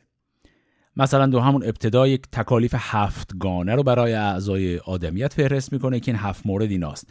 اجتناب از بدی اقدام به نیکی رفع ظلم اتفاق طلب علم ترویج آدمیت و حفظ نظام. بعد هر هفت مورد هم کمی توضیح میده. این مورد آخرم که گفت حفظ نظام منظورش نظام کلی آدمیت نه نظام سیاسی کشور. مثلا برای توضیح همین مورد حفظ نظام نوشته نظام آدمیت عبارت است از کل آن قواعد که به جهت وصول موافقت آدمیت وضع شده است. بدون نظام آدمیت افراد آدمیت همیشه از همدیگر جدا و همیشه تعمه بهایم انسانی خواهند بود.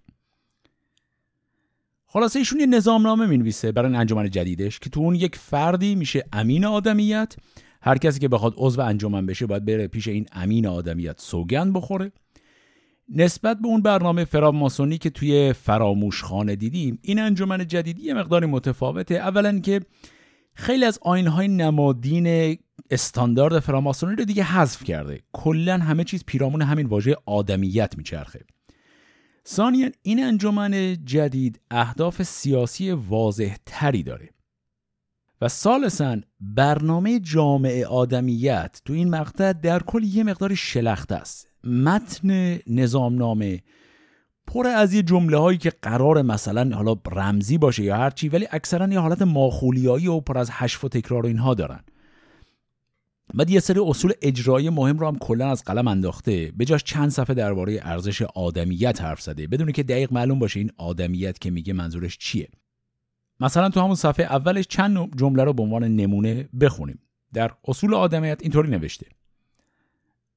برخیز ای انسان عاقل.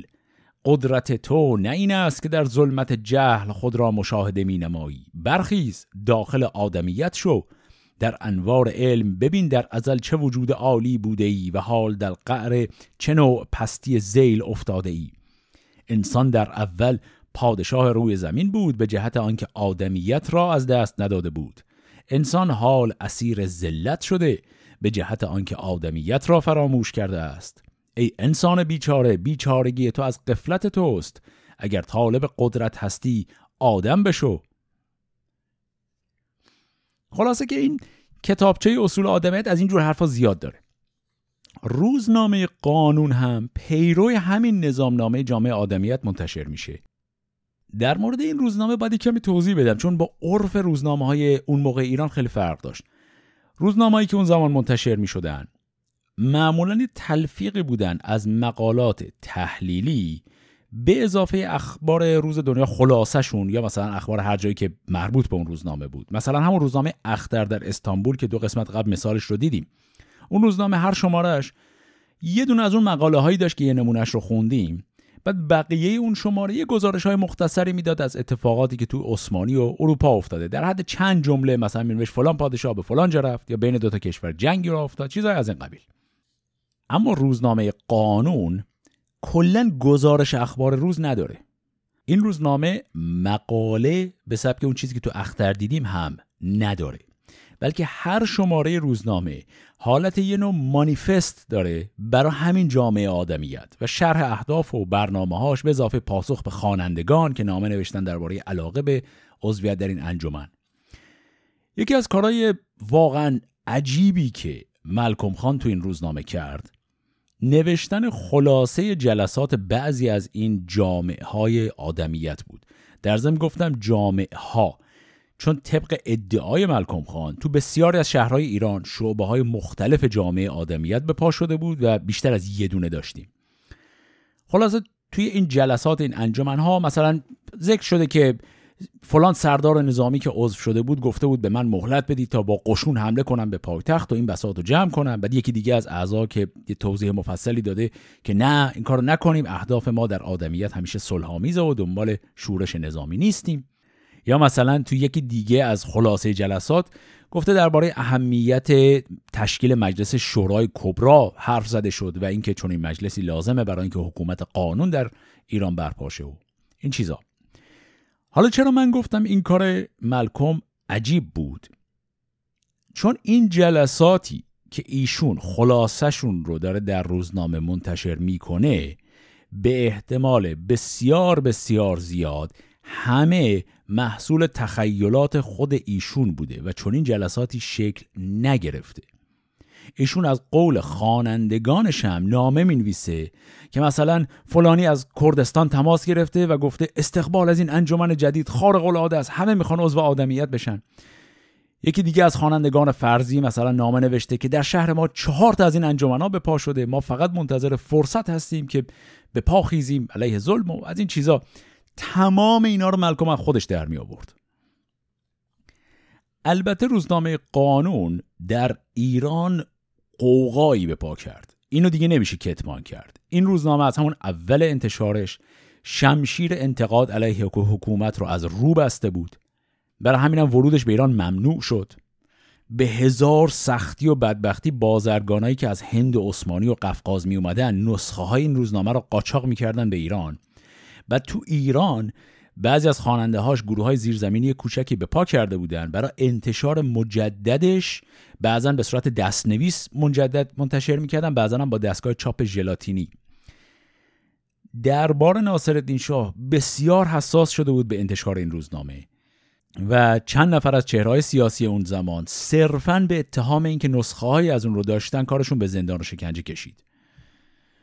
پس اگرچه ما هیچ سند و مدرکی نداریم که بر اساس ادعای ملکم خان کل شهرهای بزرگ ایران پر شده باشه از شعبه های مختلف جامعه آدمیت ولی گروه های کوچکی بودن که صرفا برای انتشار زیرزمینی این روزنامه تو ایران دور هم جمع شدن. حالا روزنامه قانون به واسطه این گزارش های تخیلی از انجمن های آدمیت تونست خیلی بحث های تیز سیاسی رو در ایران باز کنه. تو این مقطع آقای میرزا ملکم خان دیگه سال هاست که از بحث مجلس تنظیمات و اینا بیرون اومده. تو این دوره به سراحت درباره لزوم مشروطیت حرف می‌زنه و تأسیس مجلس شورا در کشور رو در قالب بحث‌های این انجمن مطرح می‌کنه. یه مثال جالب بزنم از بحث‌هایی که تو این روزنامه مطرح شد و اونم بحث خودداری از پرداخت مالیات بود. در شماره 15 این روزنامه در یکی از جلسات خیالی این انجمن بحث مفصلی می‌کنن که هدف مالیات اصلا چیه؟ و دولت در قبال دریافت مالیات از شهروندها باید به اونا حساب پس بده.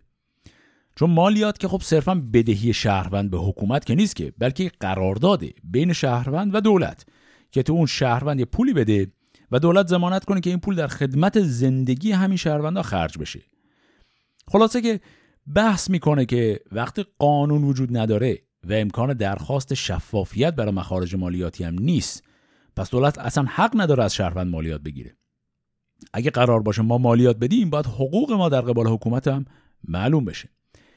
این بحث خیلی جالبیه درباره مفهوم ذاتی وظیفه دولت در قبال جامعه که برای ایران اون زمان تازگی داشت و ملکم خان این رو در قالب شرح گفتگوهای همین انجمن جامعه آدمیت تعریف می‌کنه.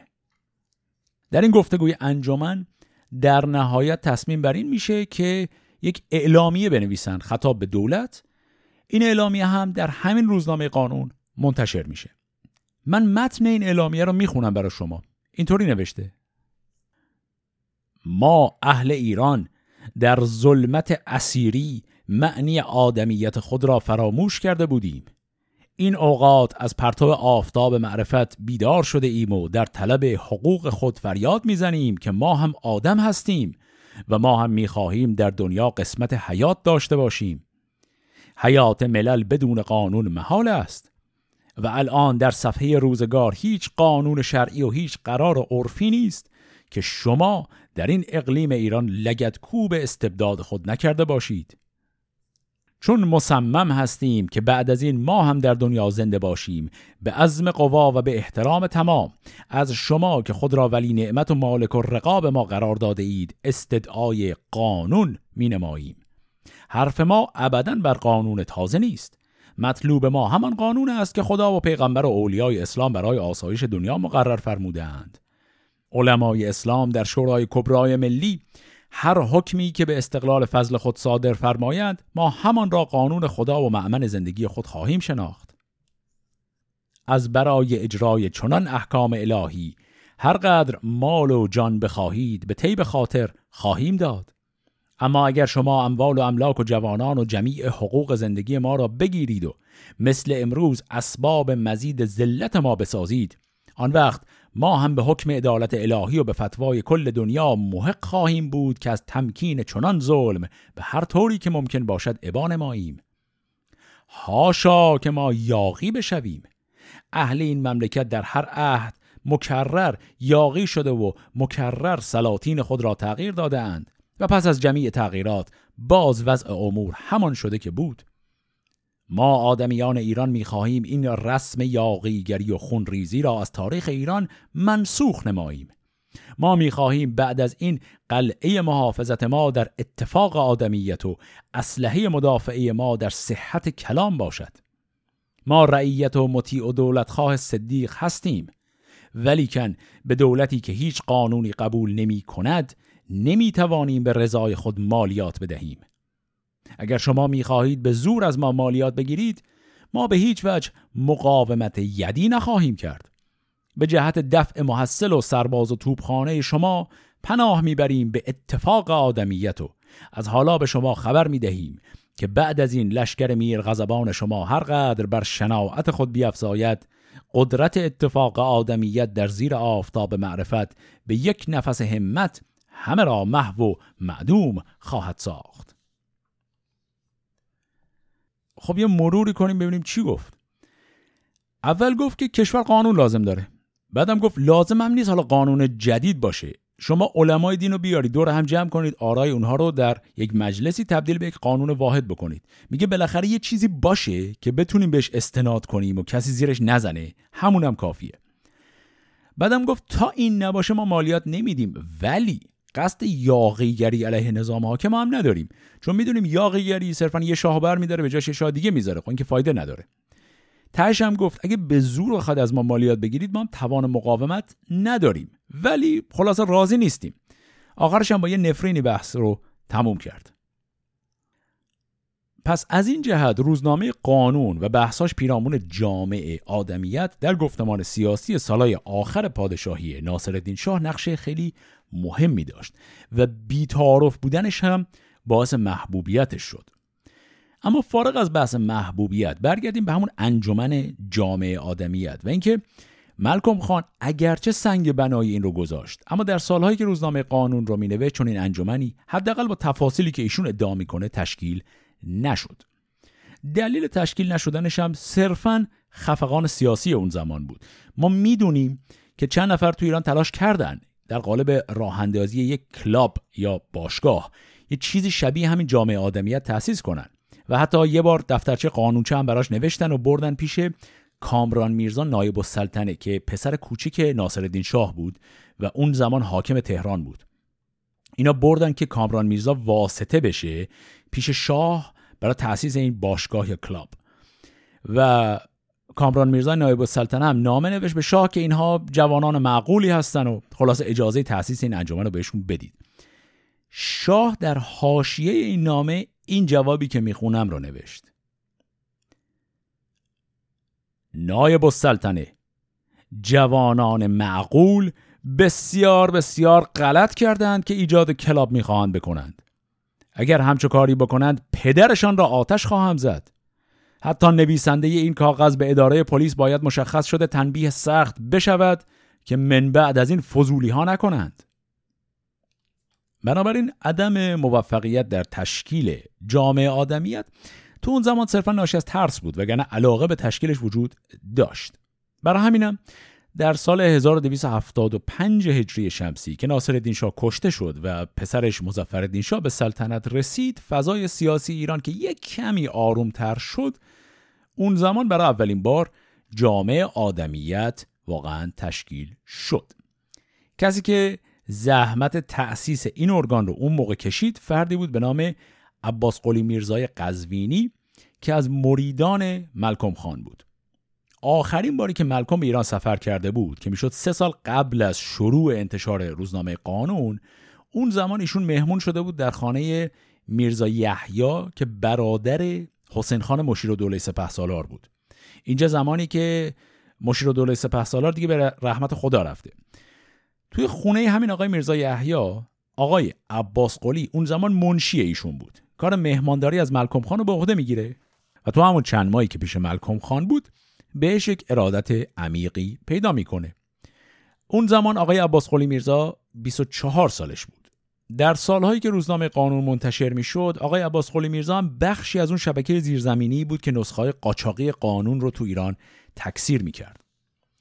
نه سال بعد از دیدار با ملکم وقتی که ناصرالدین شاه کشته شده میرزا عباس قلی خان به فکر تشکیل جامعه آدمیت افتاد. سال دقیق تشکیل این ارگان البته معلوم نیست اما خب قطعا بعد از مرگ ناصرالدین شاه و قبل از شروع جنبش مشروطه بوده اون وسط بوده. زمانی که جرقه اعتراضات مشروطه زده میشه این ارگان احتمالا یه چند سالی از عمرش میگذشت. اینجا باید ذکر کنم باز که جامعه آدمیتی که آقای میرزا عباس قلی به راه میندازه و کاملا هم تحت تاثیر برنامه ملکم خان بود دیگه یه کمی از فراماسونری دور شده. چون برنامه جامعه آدمیتی که ملکم نوشت گفتیم که میزان عناصر فراماسونیش یه کمی رقیق شده بود.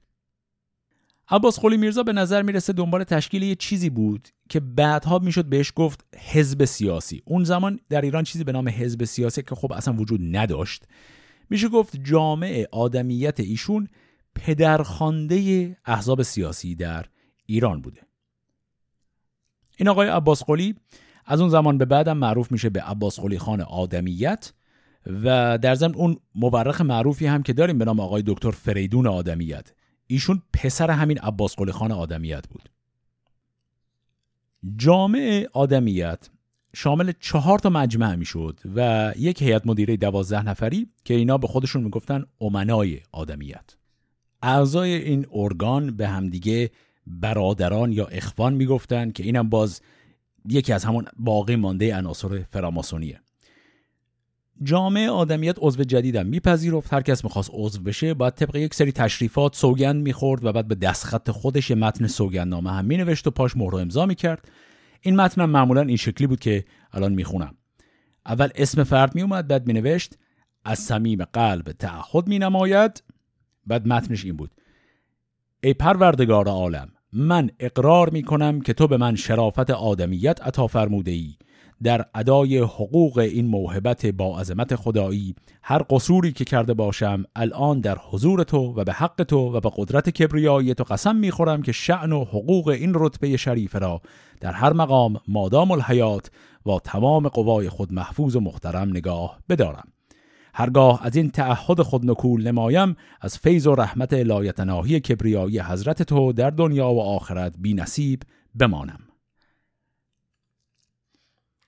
جامعه آدمیت یه مبلغ حق و عضویت هم می‌گرفت که عذابات پرداخت می‌کردن. تعداد زیادی از چهرهایی که در سالهای بعد از نخبگان سیاسی مهم ایران میشن تو این ارگان عضو بودن. چند تا مثال بزنم. میرزا محمود خان احتشام و سلطنه که تو دوره اول مجلس نماینده میشه. برای مدتی هم تو همون دوره اول رئیس مجلس شورای ملی میشه. عضو بود.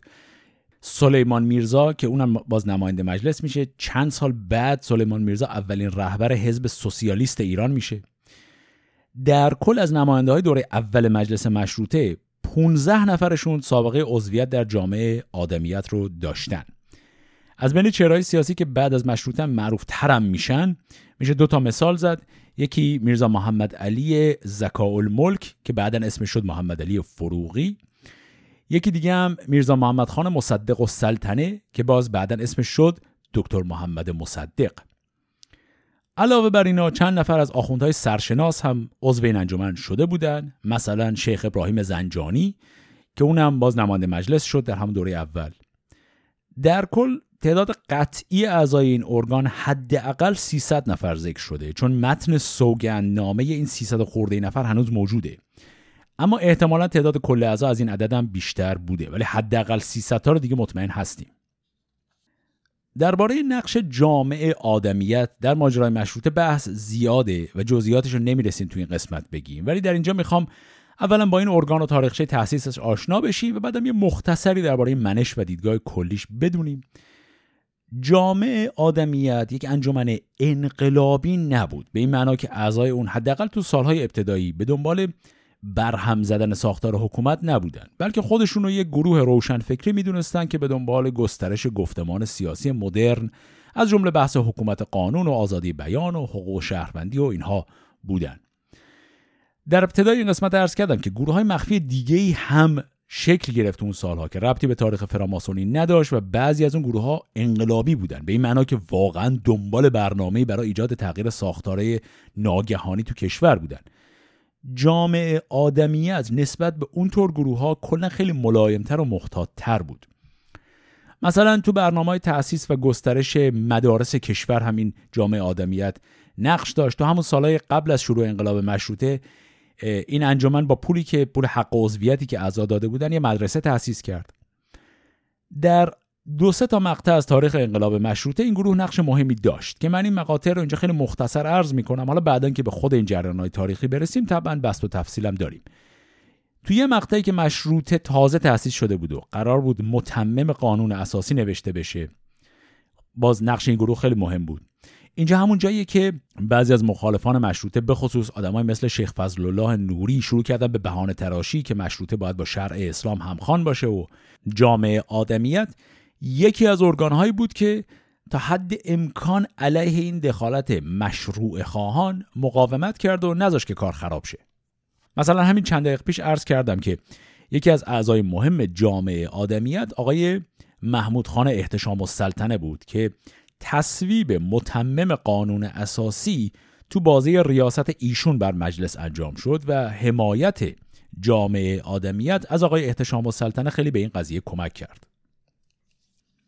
یه مقطع دیگه هم جریان ترور امین و سلطان بود که سر اون ماجرا آقای عباس خان آدمیت رو به زندان هم انداختن چون شک کرده بودن که ترور کار این گروه باشه که البته نبود.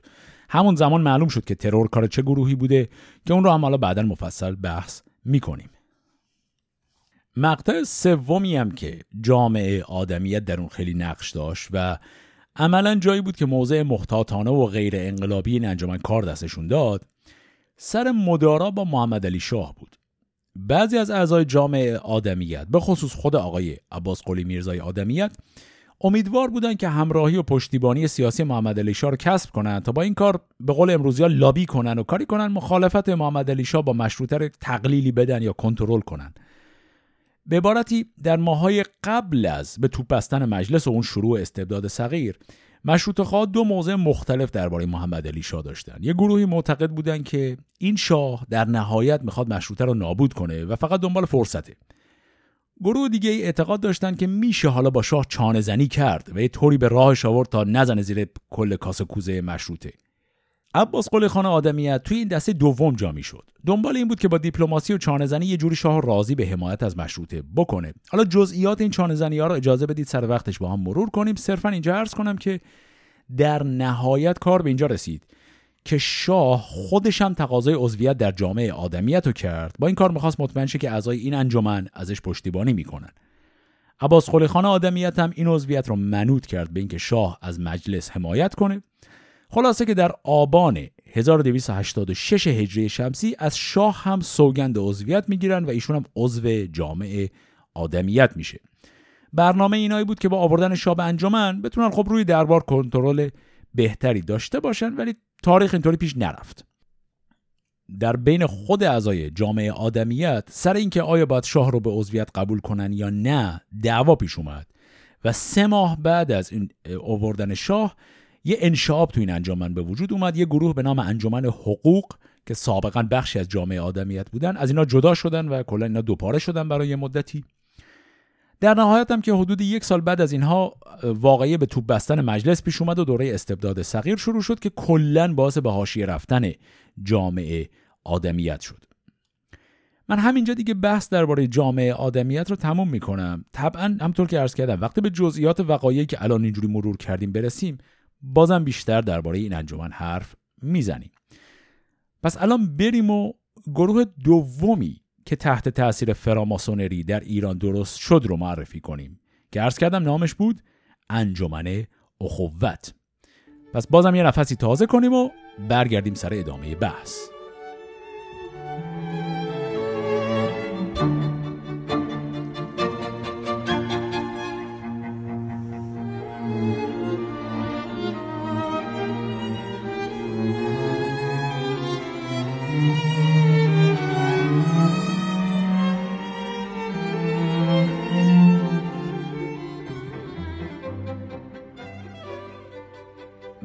بحث درباره انجمن اخوت. باید اولی کمی درباره مؤسس این انجمن حرف بزنیم که اسمش بود آقای علی خان زهیر و دوله ایشون توی خانواده قاجاری در سال 1243 شمسی به دنیا اومد. پدر ایشون یا مدتی وزیر تشریفات دربار ناصرالدین شاه بود و این لقب زهیر و دوله هم ایشون از پدر به ارث برد. در سال 1259 شمسی آقای علی خان زهیر و دوله با یکی از دختران ناصرالدین شاه ازدواج می‌کنه و داماد شاه میشه. ایشون تا سالها مقام وزیر تشریفات دربار ناصری و بعد از اون مزفری رو داشت.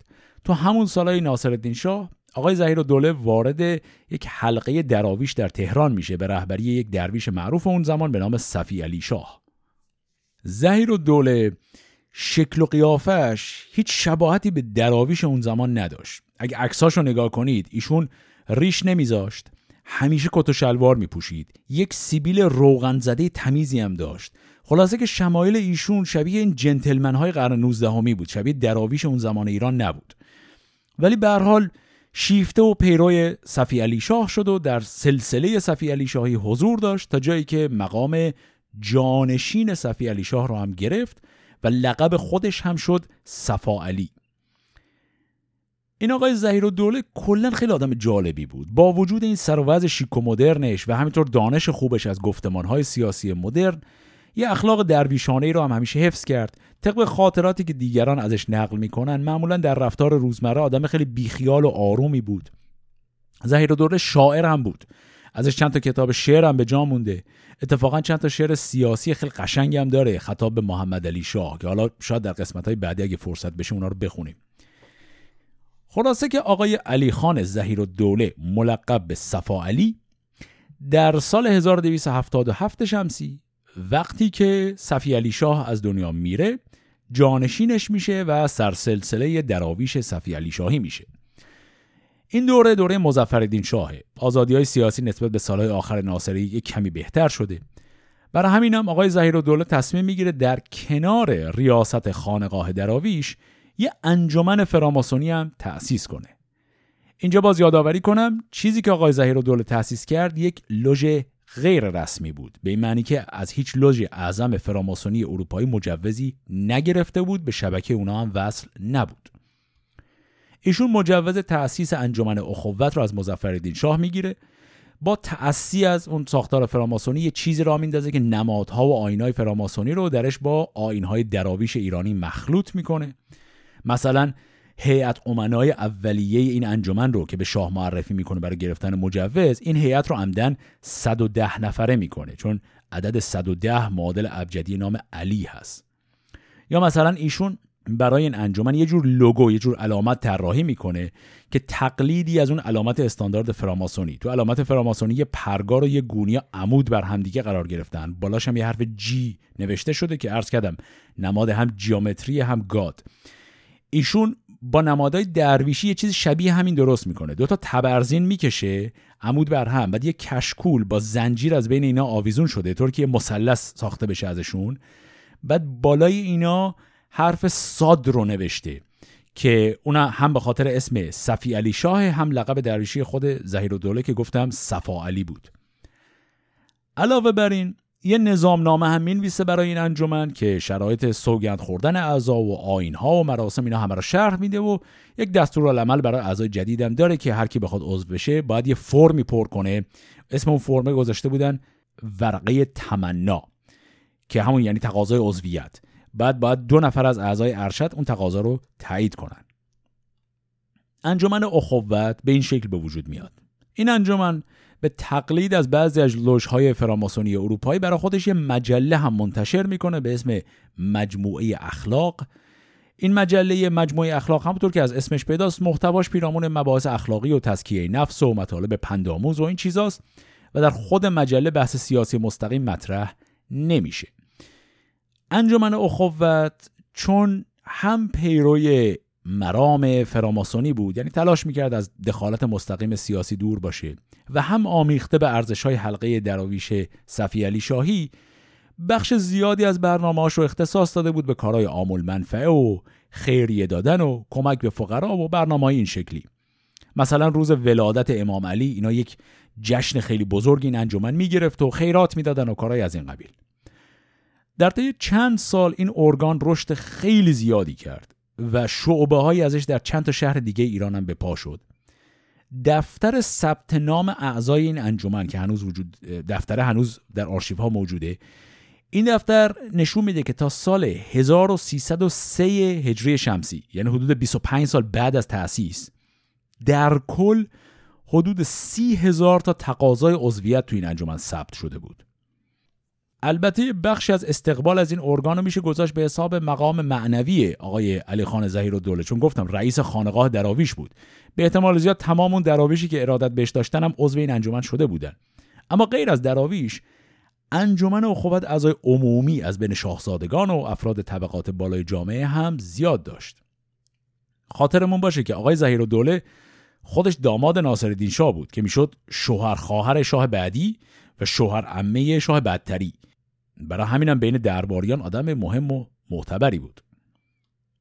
فعالیت سیاسی این انجمن همونطور که عرض کردم مختصر بود و منحصر شده بود به بحث‌های پیرامون مفاهیم اندیشه سیاسی مدرن. یعنی اینا هم باز فعالیت انقلابی جدی انجام ندادن تظاهرات مدیریت نکردن نیروی مسلح تربیت نکردن. اصلا برنامهشون چیزا نبود. ولی جلساتی که می‌گرفت محفلی می‌شد برای بحث‌های جدی درباره حکومت قانون، دموکراسی، آزادی بیان و مفاهیم مرتبط با اینها. این انجمن هم مثل انجمن قبلی که گفتیم یعنی جامعه آدمیت. قبل از جرقه اولیه مشروطه تأسیس شده بود. برای همین زمانی که جنبش مشروطه به راه میفته این ارگان حدودا 6 سالی بود که راه افتاده بود. و گسترش زیادی هم داشت. یه نمونه مختصر از فعالیت سیاسی این انجمن رو مثال بزنم که دستمون بیاد چه شکلی بوده. در زمان مجلس اول مشروطه یعنی قبل از به توپ بستن مجلس در یکی از برنامه های عمومی انجمن اخوت میان و یک برنامه تئاتر اجرا می‌کنن. نام این برنامه تئاتر رو تو متون تاریخی به اشتباه ذکر کردن فانتوم. احتمالا اسم واقعیش بوده پانتومیم. حالا این نمایش پانتومیم چی بوده؟ قرار بود مثلا یه نمایش سیاسی تمثیلی باشه. تمثیلش هم خیلی تابلو و واضحه. این نمایش اینطوری بود که اینطوری شروع می شد که یه بازیگری با گریمی شبیه به شاه اون زمان که می‌شد محمد علی شاه.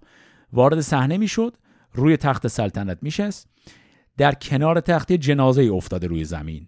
بعد کسی که قرار مثلا سفیر انگلیس باشه از یه گوشه صحنه میاد در گوش شاه یه چیزی میگه بعد خارج میشه در حین خروجش کلاه این جنازه رو هم برمیداره و می‌بره. بعد از اون طرف دیگه صحنه یه کس دیگری وارد میشه که قرار مثلا سفیر روسیه باشه. اونم باز میاد در گوشش ها یه چیزی میگه میره بیرون در مسیرش کفش جنازه رو برمیداره می‌بره. این کار چند بار تکرار میشه هی آدما میان داخل یه چیزی از این جنازه می‌کنن و می‌برن. بعد ناگهان چند نفر وارد صحنه میشن و به شاه نهیب می‌زنن و این جنازه که لخت و پتی شده بوده رو با دست نشون میدن و شاه هم خلاصه یه دفعه به خودش میاد و متوجه جنازه بدبخت میشه و در این لحظه جنازه از زمین بلند میشه. خب اگه تمثیلش رو تا الان نفهمیدید این جنازه مثلا قرار ملت ایران باشه. خلاصه شاه و جنازه دست به دست هم میدن و بعد دوباره اون سفرای انگلیس و روس از دو طرف صحنه وارد میشن ولی این بار شاه و جنازه با هم میفتن به جان این سفرا و با مشت و لگد اینا رو از صحنه بیرون می‌کنن همینجا پرده میفته و نمایش تمام میشه. خلاصه این نمایش پانتومیم نمونه ای از محتوایی که در جلسات انجمن اخوت بحث می شده البته حالا تو هر جلسه اینا یه نمایش جدید نداشتن ولی خب سخنرانی داشتن برنامه های دیگه ای داشتن که احتمالا محتوای اونها هم یه رنگ سیاسی به این شکل داشت. محض همینم بود که وقتی استبداد صغیر به پا شد و مجلس رو به توپ بستن نیروهای شاه خونه شخصی آقای زهیر و دوله هم خراب کردن و اموالشان به غارت بردن. اون زمان البته خود آقای زهیر و در تهران نبود بلای سرش نیومد ولی قارت خونش خب کار کمی نبود چون همونطور که عرض کردم ایشون شوهرمه شاه بود آدم محترم و معتبری بود. بعد از اینکه استبداد صغیر تمام شد یعنی نیروهای مشروط خواه اومدن و تهران رو فتح کردن و مجلس دوم مشروطه به راه افتاد همین انجمن اخوت یک جشن بزرگی در تهران می‌گیره به نام جشن نصرت. و از بزرگان انجمن که شاهزادگان و اینها بودن مبالغی به عنوان اعانه می‌گیرن که خرج جشن کنن و غیر از حالا خرج خود مراسم از این اعانه ها یه بخشی رو میدن به کسانی از مشروط خواه که تو جریان نبرد با نیروهای شاه مجروح و مصدوم شده بودن. و همینطور یه بخشی هم میدن به ورسه کسانی که تو این نبردها کشته شدن. خب این هم یه مثال دیگری بود از کارهای خیریه این انجمن.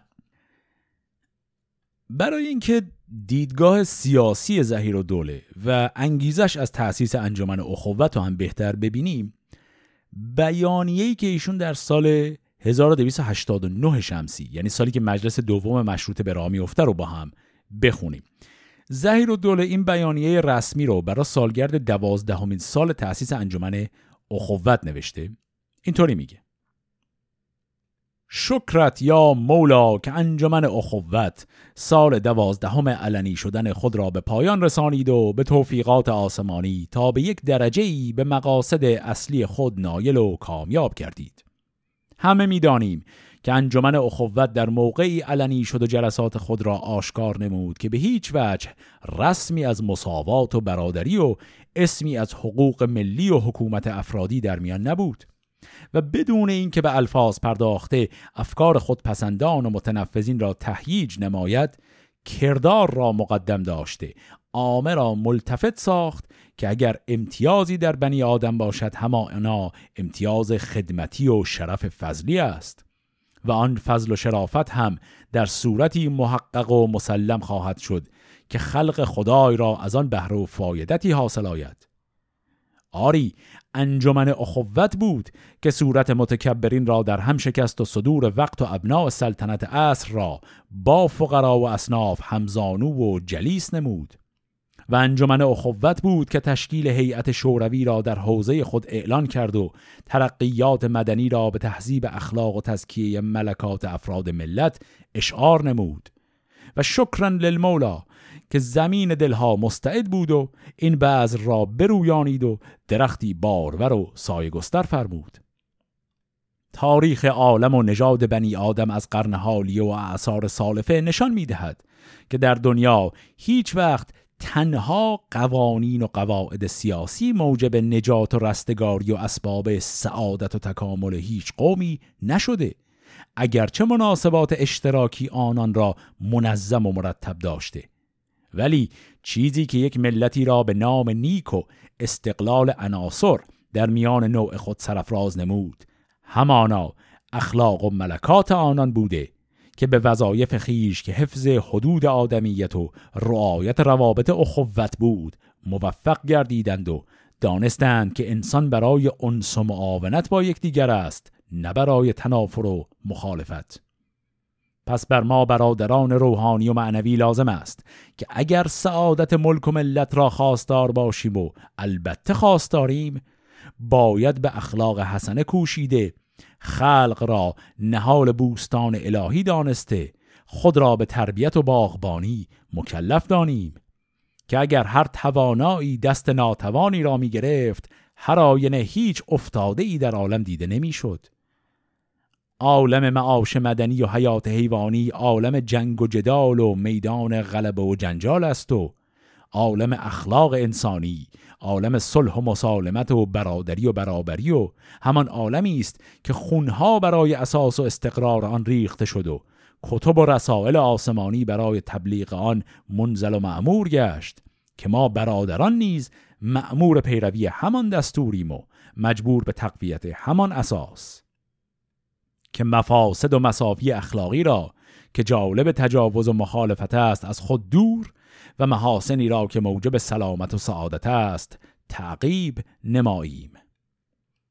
امضا صفا علی. خب فکر کنم متن بیانیه دید کلی به ما بده درباره موضع سیاسی انجمن اخوت و به خصوص اصرار اینا بر اینکه اگرچه به بحث درباره مفاهیم سیاسی مدرن علاقه داشتن ولی در نهایت خودشون رو به هیته اخلاق منحصر کردن. یه چند باری هم تکرار کرد که حاکمیت اشتراکی لازم هست ولی کافی نیست و باید تمرکز رو روی اصول اخلاقی گذاشت. در حاشیه هم بگم این کلماتی مثل حکومت اشتراکی یا نظام شوروی اینا بعدا تبدیل به کلیدواژه های نظام های سوسیالیستی میشه. ولی اینجا منظور آقای زهیر و دوله از مثلا نظام اشتراکی یعنی همون دموکراسی. اینجا هنوز چند سال قبل از انقلاب بلشویکی روسیه است. این عباراتی که ایشون گفت ربطی به سوسیالیسم نداره. همینجا دیگه بحث معرفی انجمن اخوت رو تمام می‌کنم. درباره این انجمن هم مثل قبلی به فراخور موضوع حالا دوباره بحث خواهیم کرد ولی اینجا فقط می‌خواستم یک آشنایی اجمالی داشته باشیم. الان بریم و بحث درباره سومین انجمن رو شروع کنیم که نامش بود انجمن بیداری ایرانیان و این یکی برخلاف اون دوتای قبلی یک لوژ فراماسونی رسمیه. یعنی برای تأسیسش از لوژ اعظم گراند اوریان فرانسه مجوز گرفته شد. لوژ بیداری ایرانیان شروع ورود رسمی فراماسونری به ایرانه. بریم و چای بعدی رو هم بزنیم و بعد برگردیم سر این بحث.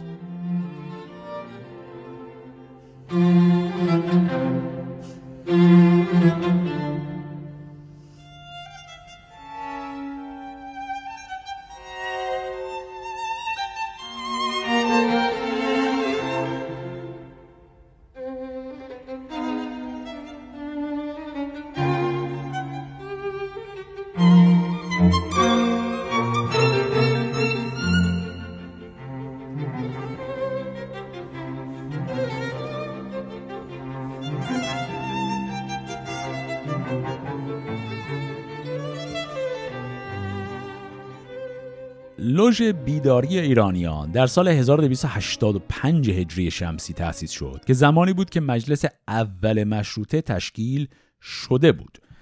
پس برخلاف اون دو تا انجمن قبلی این انجمن نقشی در شروع مبارزات مشروطه نداشت ولی اعضای اون در مراحل بعدی جنبش مشروطه نقش داشتند.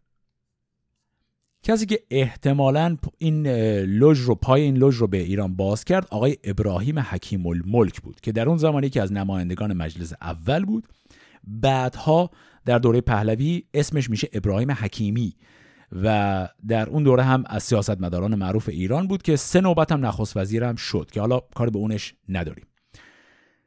طبق نظامنامه لوژ اعظم گراند اوریان فرانسه برای تأسیس یک لوژ جدید باید هفت نفر از کسانی که خودشون درجه استادی توی لوژ دیگه داشتن دور هم جمع بشن. درجه استادی هم همون درجه سوم از اون درجات سه‌گانه عضویت دیگه. آقای حکیم الملک که خب چند سالی در اروپا زندگی می‌کرد خودش مدتی عضو یک لوژ فراماسونی شده بود علاقه داشت که شبیه اون رو هم به ایران بیاره.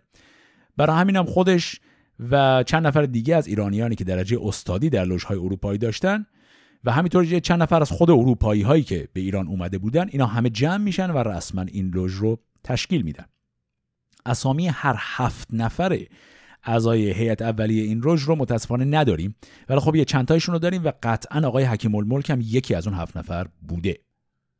ایشون سالها بعد در سال 1331 در یه مقاله دلیل شروع این انجمن رو توضیح میده. من اینجا بخشی از اون مقاله رو می‌خونم. اینطوری میگه. من در آن زمان که در فرنگ مشغول تحصیل بودم جسته و گریخته با افکار منتصبین به این جمعیت آشنایی پیدا کرده نوع کار و طرز فکر آنها را بسیار پسندیدم و در صدد برآمدم چون به کشور باز میگردم تشکیلاتی شبیه به آن تشکیلات در مملکت خود بدهم. زیرا مجمع آدمیت را برای وضع آن روز ایران بسیار سودمند می انگاشتم و بهترین وسیله آشنا ساختن مردم ایران به اسلوب غرب تشخیص داده بودم. به همین نیت. چون به ایران بازگشتم به کمک جمعی از دوستان یک دل و با وفای خود که آنها نیز همچون من تشنه اصلاحات ایران بودند نظیر آن تشکیلات را در ایران دایر کردم و از قضا سود بسیار هم آید مملکت شد. حال دشمنان ایران هرچه می‌خواهند بگوید ولی ترقیات نیم قرن اخیر مرهون جانفشانی ها و معازدت های فراماسونرهای پاکتینتی است که دست اتحاد به یکدیگر داده در پیشرفت منظور مقدس و محترم خود دمی آسوده ننشستند. خلاصه که این انجمن در همون اوایل مشروطیت تأسیس شد. برای اینکه پیروی کامل از آینها و استانداردهای فراماسونی رو هم داشته باشه همون سال اول اینا اومدن و کل متن نظامنامه فراماسونری لوژ اعظم فرانسه رو به فارسی ترجمه کردن. بر اساس اون یک نظامنامه مخصوص خود لوژ بیداری ایرانیان رو هم تنظیم کردن یکی از نکات جالب درباره شروع این لوژ اینه که بعضی از اعضای سالهای ابتدایی این انجمن همزمان عضو جامعه آدمیت عباس قلی خانه هم بودن. مثلا یکی از اعضای ارشد این لوژ همون آقای محمد علی خان زکا الملک بود که گفتیم بعدا اسمش شد محمد علی فروغی. یا مثلا شیخ ابراهیم زنجانی که گفتم یکی از آخوندهای مشروط خواه و نماینده مجلس اول بود ایشون هم در جامعه آدمیت عضو بود و هم اومد و عضو انجمن بیداری ایرانیان شد. در بین اعضای اولیه چهرهای شاخص سیاسی دیگه هم بودن. مثلا فردی به نام حاج سیاه محلاتی که ایشون یکی از مهمترین فعالین سیاسی سالهای آخر ناصرالدین شاه هم بود یکی از اعضای اصلی اون حلقه زیرزمینی بود که روزنامه قانون ملکم خان رو تو ایران انتشار می‌دادن. یکی دیگه از اعضای لوش هم محمد خان کمال الملک بود همون نقاش معروف. یکی دیگه هم ارباب که خسرو شاهرخ بود که ایشون هم نماینده مجلس بود و مهمترین چهره سیاسی جامعه زرتشتی ایران هم بود. یه مثال دیگه هم سید حسن تقیزاده بود که اون زمان نماینده مجلس از آذربایجان بود. تعدادی از کسانی هم که عضو این لوش شدن بعضیاشون بعدها به خصوص در سالهای آخر سلطنت احمدشاه قاجار و اون گذار از قاجار به پهلوی اونا هم با چهرهای خیلی مهمتری اون زمان شدن. چند تا مثال از اینا هم بزنم. مثلا دو تا برادر داریم به نامهای احمد قوام السلطنه که بعدا شد احمد قوام و حسن وسوق و دوله که بعدا شد حسن وسوق هر دو اینا هم عضو این لوژ بودن. یا مثلا عبدالحسین معزز الملک که بعدا اسمش شد عبدالحسین تیمورتاش. از اینا گذشته یکی از مهمترین چهرهای سیاسی ابتدای مشروطه هم برای چند سال عضو این لوش شد و اونم آقای سید محمد تباتبایی بود. این آقای سید محمد تباتبایی یکی از مجتهدین بزرگ تهران محسوب می‌شد نقش کلیدی داشت در جرقه اعتراضات اولیه‌ای که شد که منجر به دستور تشکیل مجلس اول در دوران مظفرالدین شاه شد. آقا سید محمد تباتبایی هم خودش عضو این لوش شد و هم پسرش که او هم آخوند بود. و البته اینا اگه خاطرتون باشه به طور خانوادگی به این نوع انجمنا روی خوش نشون داده بودن. چون پدر همین آقای سید محمد تباتبایی که می‌شد حاج سید صادق تباتبایی اون نیم قرن قبل عضو مجلس فراموشخانه میرزا ملکم شده بود. در بین اعضای لوژ بیداری ایرانیان چهرهایی هم هستن که در تاریخ جنبش مشروطه چندان خوشنام نبودن. و احتمالا معروفترین اونا آقای مسعود میرزا زل سلطان بود. تو قسمت قبلی اسم ایشون رو یه بار آوردم. عرض کردم که در سالهای صدارت حسین خان مشیر و دوله سپه سالار این آقای مسعود زل سلطان که پسر بزرگ ناصرالدین شاه بود ایشون بنای مخالفت با مشیر و دوله سپه سالار رو داشت. تا آخر عمرم ازش کینه داشت. ایشون اون سالها حاکم اصفهان بود بعد حاکم فارس و خوزستان هم شد. کارنامه دوران حکومتش هم اصلا تمیز نیست. در بازه زمانی مشروطه این آقای مسعود خان زل سلطان چند سالی بود که دیگه کلا سمت رسمی حکومتی نداشت و سن و سالش هم بالا رفته بود. در مورد انگیزه های سیاسی زل سلطان بحث و اختلاف نظر خیلی زیاده. حالا من فرصت ندارم به همش بپردازم ولی خلاصه ارز کنم که در سالهای آخر زندگی ناصرالدین شاه این زمزمه چند بار تو محافل سیاسی ایران پیچیده شده بود که زل سلطان برنامه کودتا علیه پدرش رو داره می‌خواد خودش به جای پدر شاه بشه.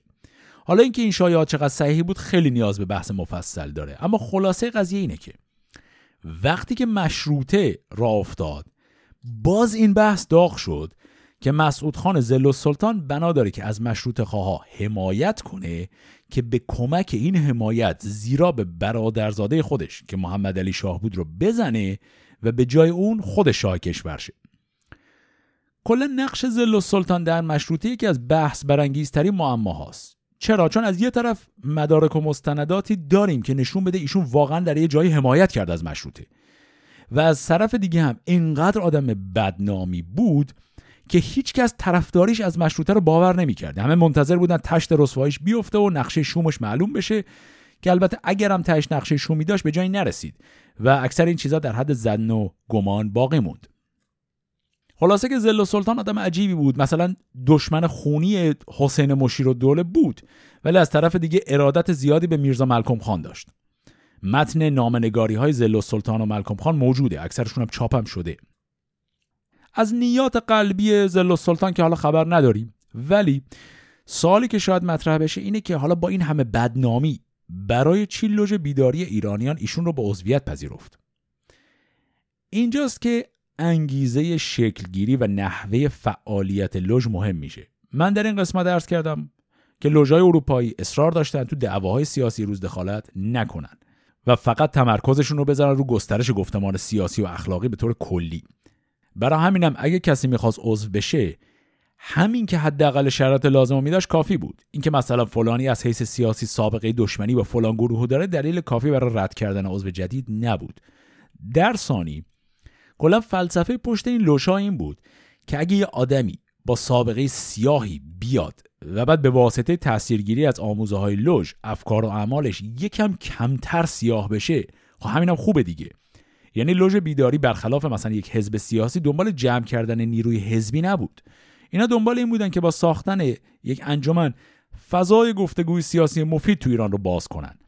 پس تو این حالت دلیلی نداشت که زل و سلطان رو به عضویت نپذیرن. حالا البته طبق خاطرات حداقل یکی از اعضای لوژ عضویت آقای زل و سلطان همچین خیلی ساده هم پیش نرفت. بین اعضا دعوا و اختلاف پیش اومد. طوری که ابوالحسن فروغی که برادر همون محمد علی فروغی بود برای اعتراض از لوژ استعفا میده و بیرون میاد. حالا بحث زل و سلطان در لوژ رو ببندیم دیگه در همین حد و برگردیم سر برنامه خود لوژ جزئیات همه برنامه های جلسات لوژ بیداری ایران ریان رو که طبعا نداریم چون جلسات علنی نبود دیگه. ولی چون فراماسونا عادت داشتن به ضبط صورت جلسه و کلا کاراشون رو خیلی رسمی انجام می‌دادن یکی دو مورد از این صورت جلسات اونها بعدا به دست مورخا افتاد. مثلا آقای اسماعیل رائین متن کامل صورت جلسه روز 28 دی سال 1288 شمسی رو داره و این متن رو در کتابش منتشر کرده. متن این صورت جلسه همطور که می‌تونید حدس بزنید خیلی چیز مرموز و وحشتناکی نداره. ابتدای جلسه مرور یه سری مسائل درباره جزئیات پرداخت حق عضویت اعضا رو کردن. بعد در مورد ماهیت مباحث تو جلسات یه یادآوری کردن به اعضا که جمله دقیق اون یادآوری رو می‌خونم اینطوری نوشته. فراماسونی هرچند اساسا در کلیه مسائل قانونی و سیاسی مملکت با اجتماعات صرف وقت می نماید ولی به هیچ وجه داخل مقاصد پلیتیکی دسته شخصی و اشخاص نمی‌تواند و نباید بشود. پس اینو هم یادآوری کردن تو اون جلسه. بعدش کمی حرف زدن درباره جزئیات آین ها و اینکه اعضای ارشد با چه جور لباسی بپوشن تو جلساتو. بعدم چند تا خبر خوندن درباره اتفاقات جدید پیرامون لوژهای تابعه گراند اوریان فرانسه. باز بعدم چند تا نکته درباره مسائل آیین نامه ای گفتن. مثلا اینکه قرار شد تو هر جلسه حداکثر 5 تا مراسم تایید عضو جدید برگزار بشه و نه بیشتر. بعدم برنامه ریختن برای اینکه دو تا از اعضای لوژ که به رحمت خدا رفتن براشون مراسم ختم عزاداری بگیرن. بعدم هماهنگ کردن که تو جلسات آتی چه کسانی سخنرانی آماده کنن و برای همه بخونن. آخرش هم یکی از اعضا تقاضای رسمی ارتقای درجه عضویتش رو تقدیم هیئت رئیسه کرد و در نهایت هم یک کیسه خیریه هم دست به دست کردن که میزان درآمد اون کیسه رو هم در صورت جلسه ضبط کردن. طبق اون صورت جلسه کل اون جلسه به همین گذشت. حالا گفتم سخنرانی. در بعضی از جلسات اعضای سخنرانی های هم آماده می‌کردن و ارائه می‌دادن. یه مثال از این سخنرانی ها رو هم از غذا داریم که متن اون رو هم آقای اسماعیل راین پیدا کرده و متن کاملش رو تو کتابش منتشر کرده. این سخنرانی رو دو تا از اعضای اروپایی لوژ نوشته بودن که بعد به دست آقای وسوق و دوله ترجمه به فارسی شد بعد این ترجمه رو چاپش کردن و متنش رو بین برادران یعنی همون اعضا پخش کردن. تاریخ چاپش 15 اردیبهشت سال 1290 شمسیه. موضوع این سخنرانی درباره اهمیت تعاون و همکاریه. کل این سخنرانی خطابه اخلاقیه درباره این که برادران ماسونی باید همیشه در حال تعاون و همیاری باشن و این یکی از وظایف حسنه اونهاست و خلاص حالا من متنش نمی‌خونم چون خیلی ممکنه کسل کننده باشه ولی این متنی مثال ساده ای هست از کیفیت عمومی این سخنرانی ها یکی از بهترین اسناد تاریخی که درباره ماهیت این انجمن فراماسونی به دست ما رسیده یه شعره. یکی از اعضای اولیه این لوژ بیداری ایرانیان از غذای روزگار آقای ادیب الممالک فراهانی بود. حالا ایشون کی بود؟ ایشون یک شاعر و نویسنده معروف اون زمان بود که تعداد زیادی اشعار سیاسی داره درباره وقایع مختلف دوره مشروطه که حالا شاید بعدا چند تاشو بخونیم. اما چیزی که اینجا باش کار داریم یه مصنویه ایشون نوشت به نام مصنوی آین فراماسون. کل این شعر رو نمی‌رسیم اینجا بخونیم چون بیشتر از 500 بیته. دیگه از حوصله ما خارجه. اما یه بخش کوچکش رو بیام با هم مرور کنیم. چون اینشون با زبان شعر کل آینها و مناسک فراماسونی رو با همه اون معانی تمثیلیشون بیان کرده. این شعر دید اعضای ایرانی این لوژ نسبت به ارزش های اخلاقی که فراماسون بر پایه اونها بنا شده رو کامل شرح میده. یه نکات ریز جالبی هم داره. شروع این مصنوی مثل همه شعرهای استاندارد ایرانی با ذکر نام و یاد خدا هست. ولی این بار با همه علائم فراماسونی این کارو می‌کنه. اینطوری شروع می‌کنه. سر نامه به نام آن معمار که برافراشت این بلند حصار. اوست معمار این کشید رواق اوست بنای این مقرنستاق کرده هنگام طرح این آثار کاف کن گونیا و نون پرگار. باد از ما درود و مهر و نوید بر روان پیمبران جاوید که همه روشن و سنی بودند اوستادان ماسونی بودند. آدم آن اوستاد معماران نوح فرخنده پیر نجاران. بود براهیم شیخ کلدانی لژ بیت العتیق را بانی. موسی استاد قبت المحضر بیت سیار و معبد داور. تا سلیمان ز روی آن خرگاه بیت اقصان گاشت بهر اله. مصطفی در رواق هر دو اساس گشت ساجد به سوی خالق ناس. پور عمران علی که از مردی جبرئیلش رود به شاگردی اوستاد کروبیان خدا پیشوای فرشتگان سما. تا نگهدار راز داور شد با پسر ام خود برادر شد. پسرانش همه به استادی صاحب بیت و سید نادی. باد از ما درود بر زرتشت کش بودی آب آذر در مشت. خب حالا تا همینجا رو یه نگاهی کنیم. جزئیات زیاد داره که بنده حالا همه رو نمی‌رسم شرح بدم ولی یه چیزیش که جالب بود اینه که همون داستان تاریخچه تخیلی فراماسون های اروپایی که ریشه خودشون رو به نوح و ابراهیم و سلیمان میرسونن اونا رو میگه بعد از یه جایی به بعد ایران و اسلام رو هم داخلش می‌کنه. به عبارت شاعر گفته که خب اگر انبیا و مرسلین همه فراماسون بودن پس قاعدتا حضرت محمد و علی و چهارده معصوم هم بودن دیگه نمیشه اونا نباشن. بعدم گفته خب زرتشت هم فراماسون بوده. حالا اینی که خوندم حدود نصف مقدمه شعر بود. بقیه مقدمه رو حالا ول کنیم. بعد شروع می‌کنه به تشریح خود فراماسون. چند تا بیت از این تیکه اول بعد از مقدمه رو هم بخونیم. اینطوری میگه. ای برادر بیار دل به گرو و از فراماسونی زمن بشنو. مجمع فرقه فراماسون که به جا مانده از زمان کهون فکر و دانش همی کند تعلیم بیریا بر برادران سلیم. گرز تکلیف ماسونی خواهی بشنو از من که یابی آگاهی. از رضائل گریز و میپرهیز زی فضائل شتاب و می آمیز. راه کسب فضائلان باشد که کسی تا در این جهان باشد از نکوکاری و نکوخواهی نکند یک دقیقه کوتاهی.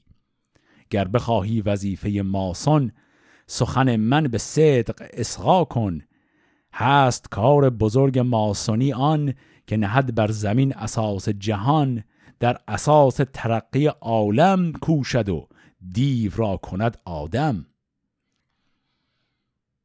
تازه اینجا شاعر چونش گرم شده ها. اینی که خوندیم هنوز اصل حرفاش هم شروع نکرده ولی فکر کنم برای اینکه ما حالا یک دید اجمالی پیدا کنیم بد نبود.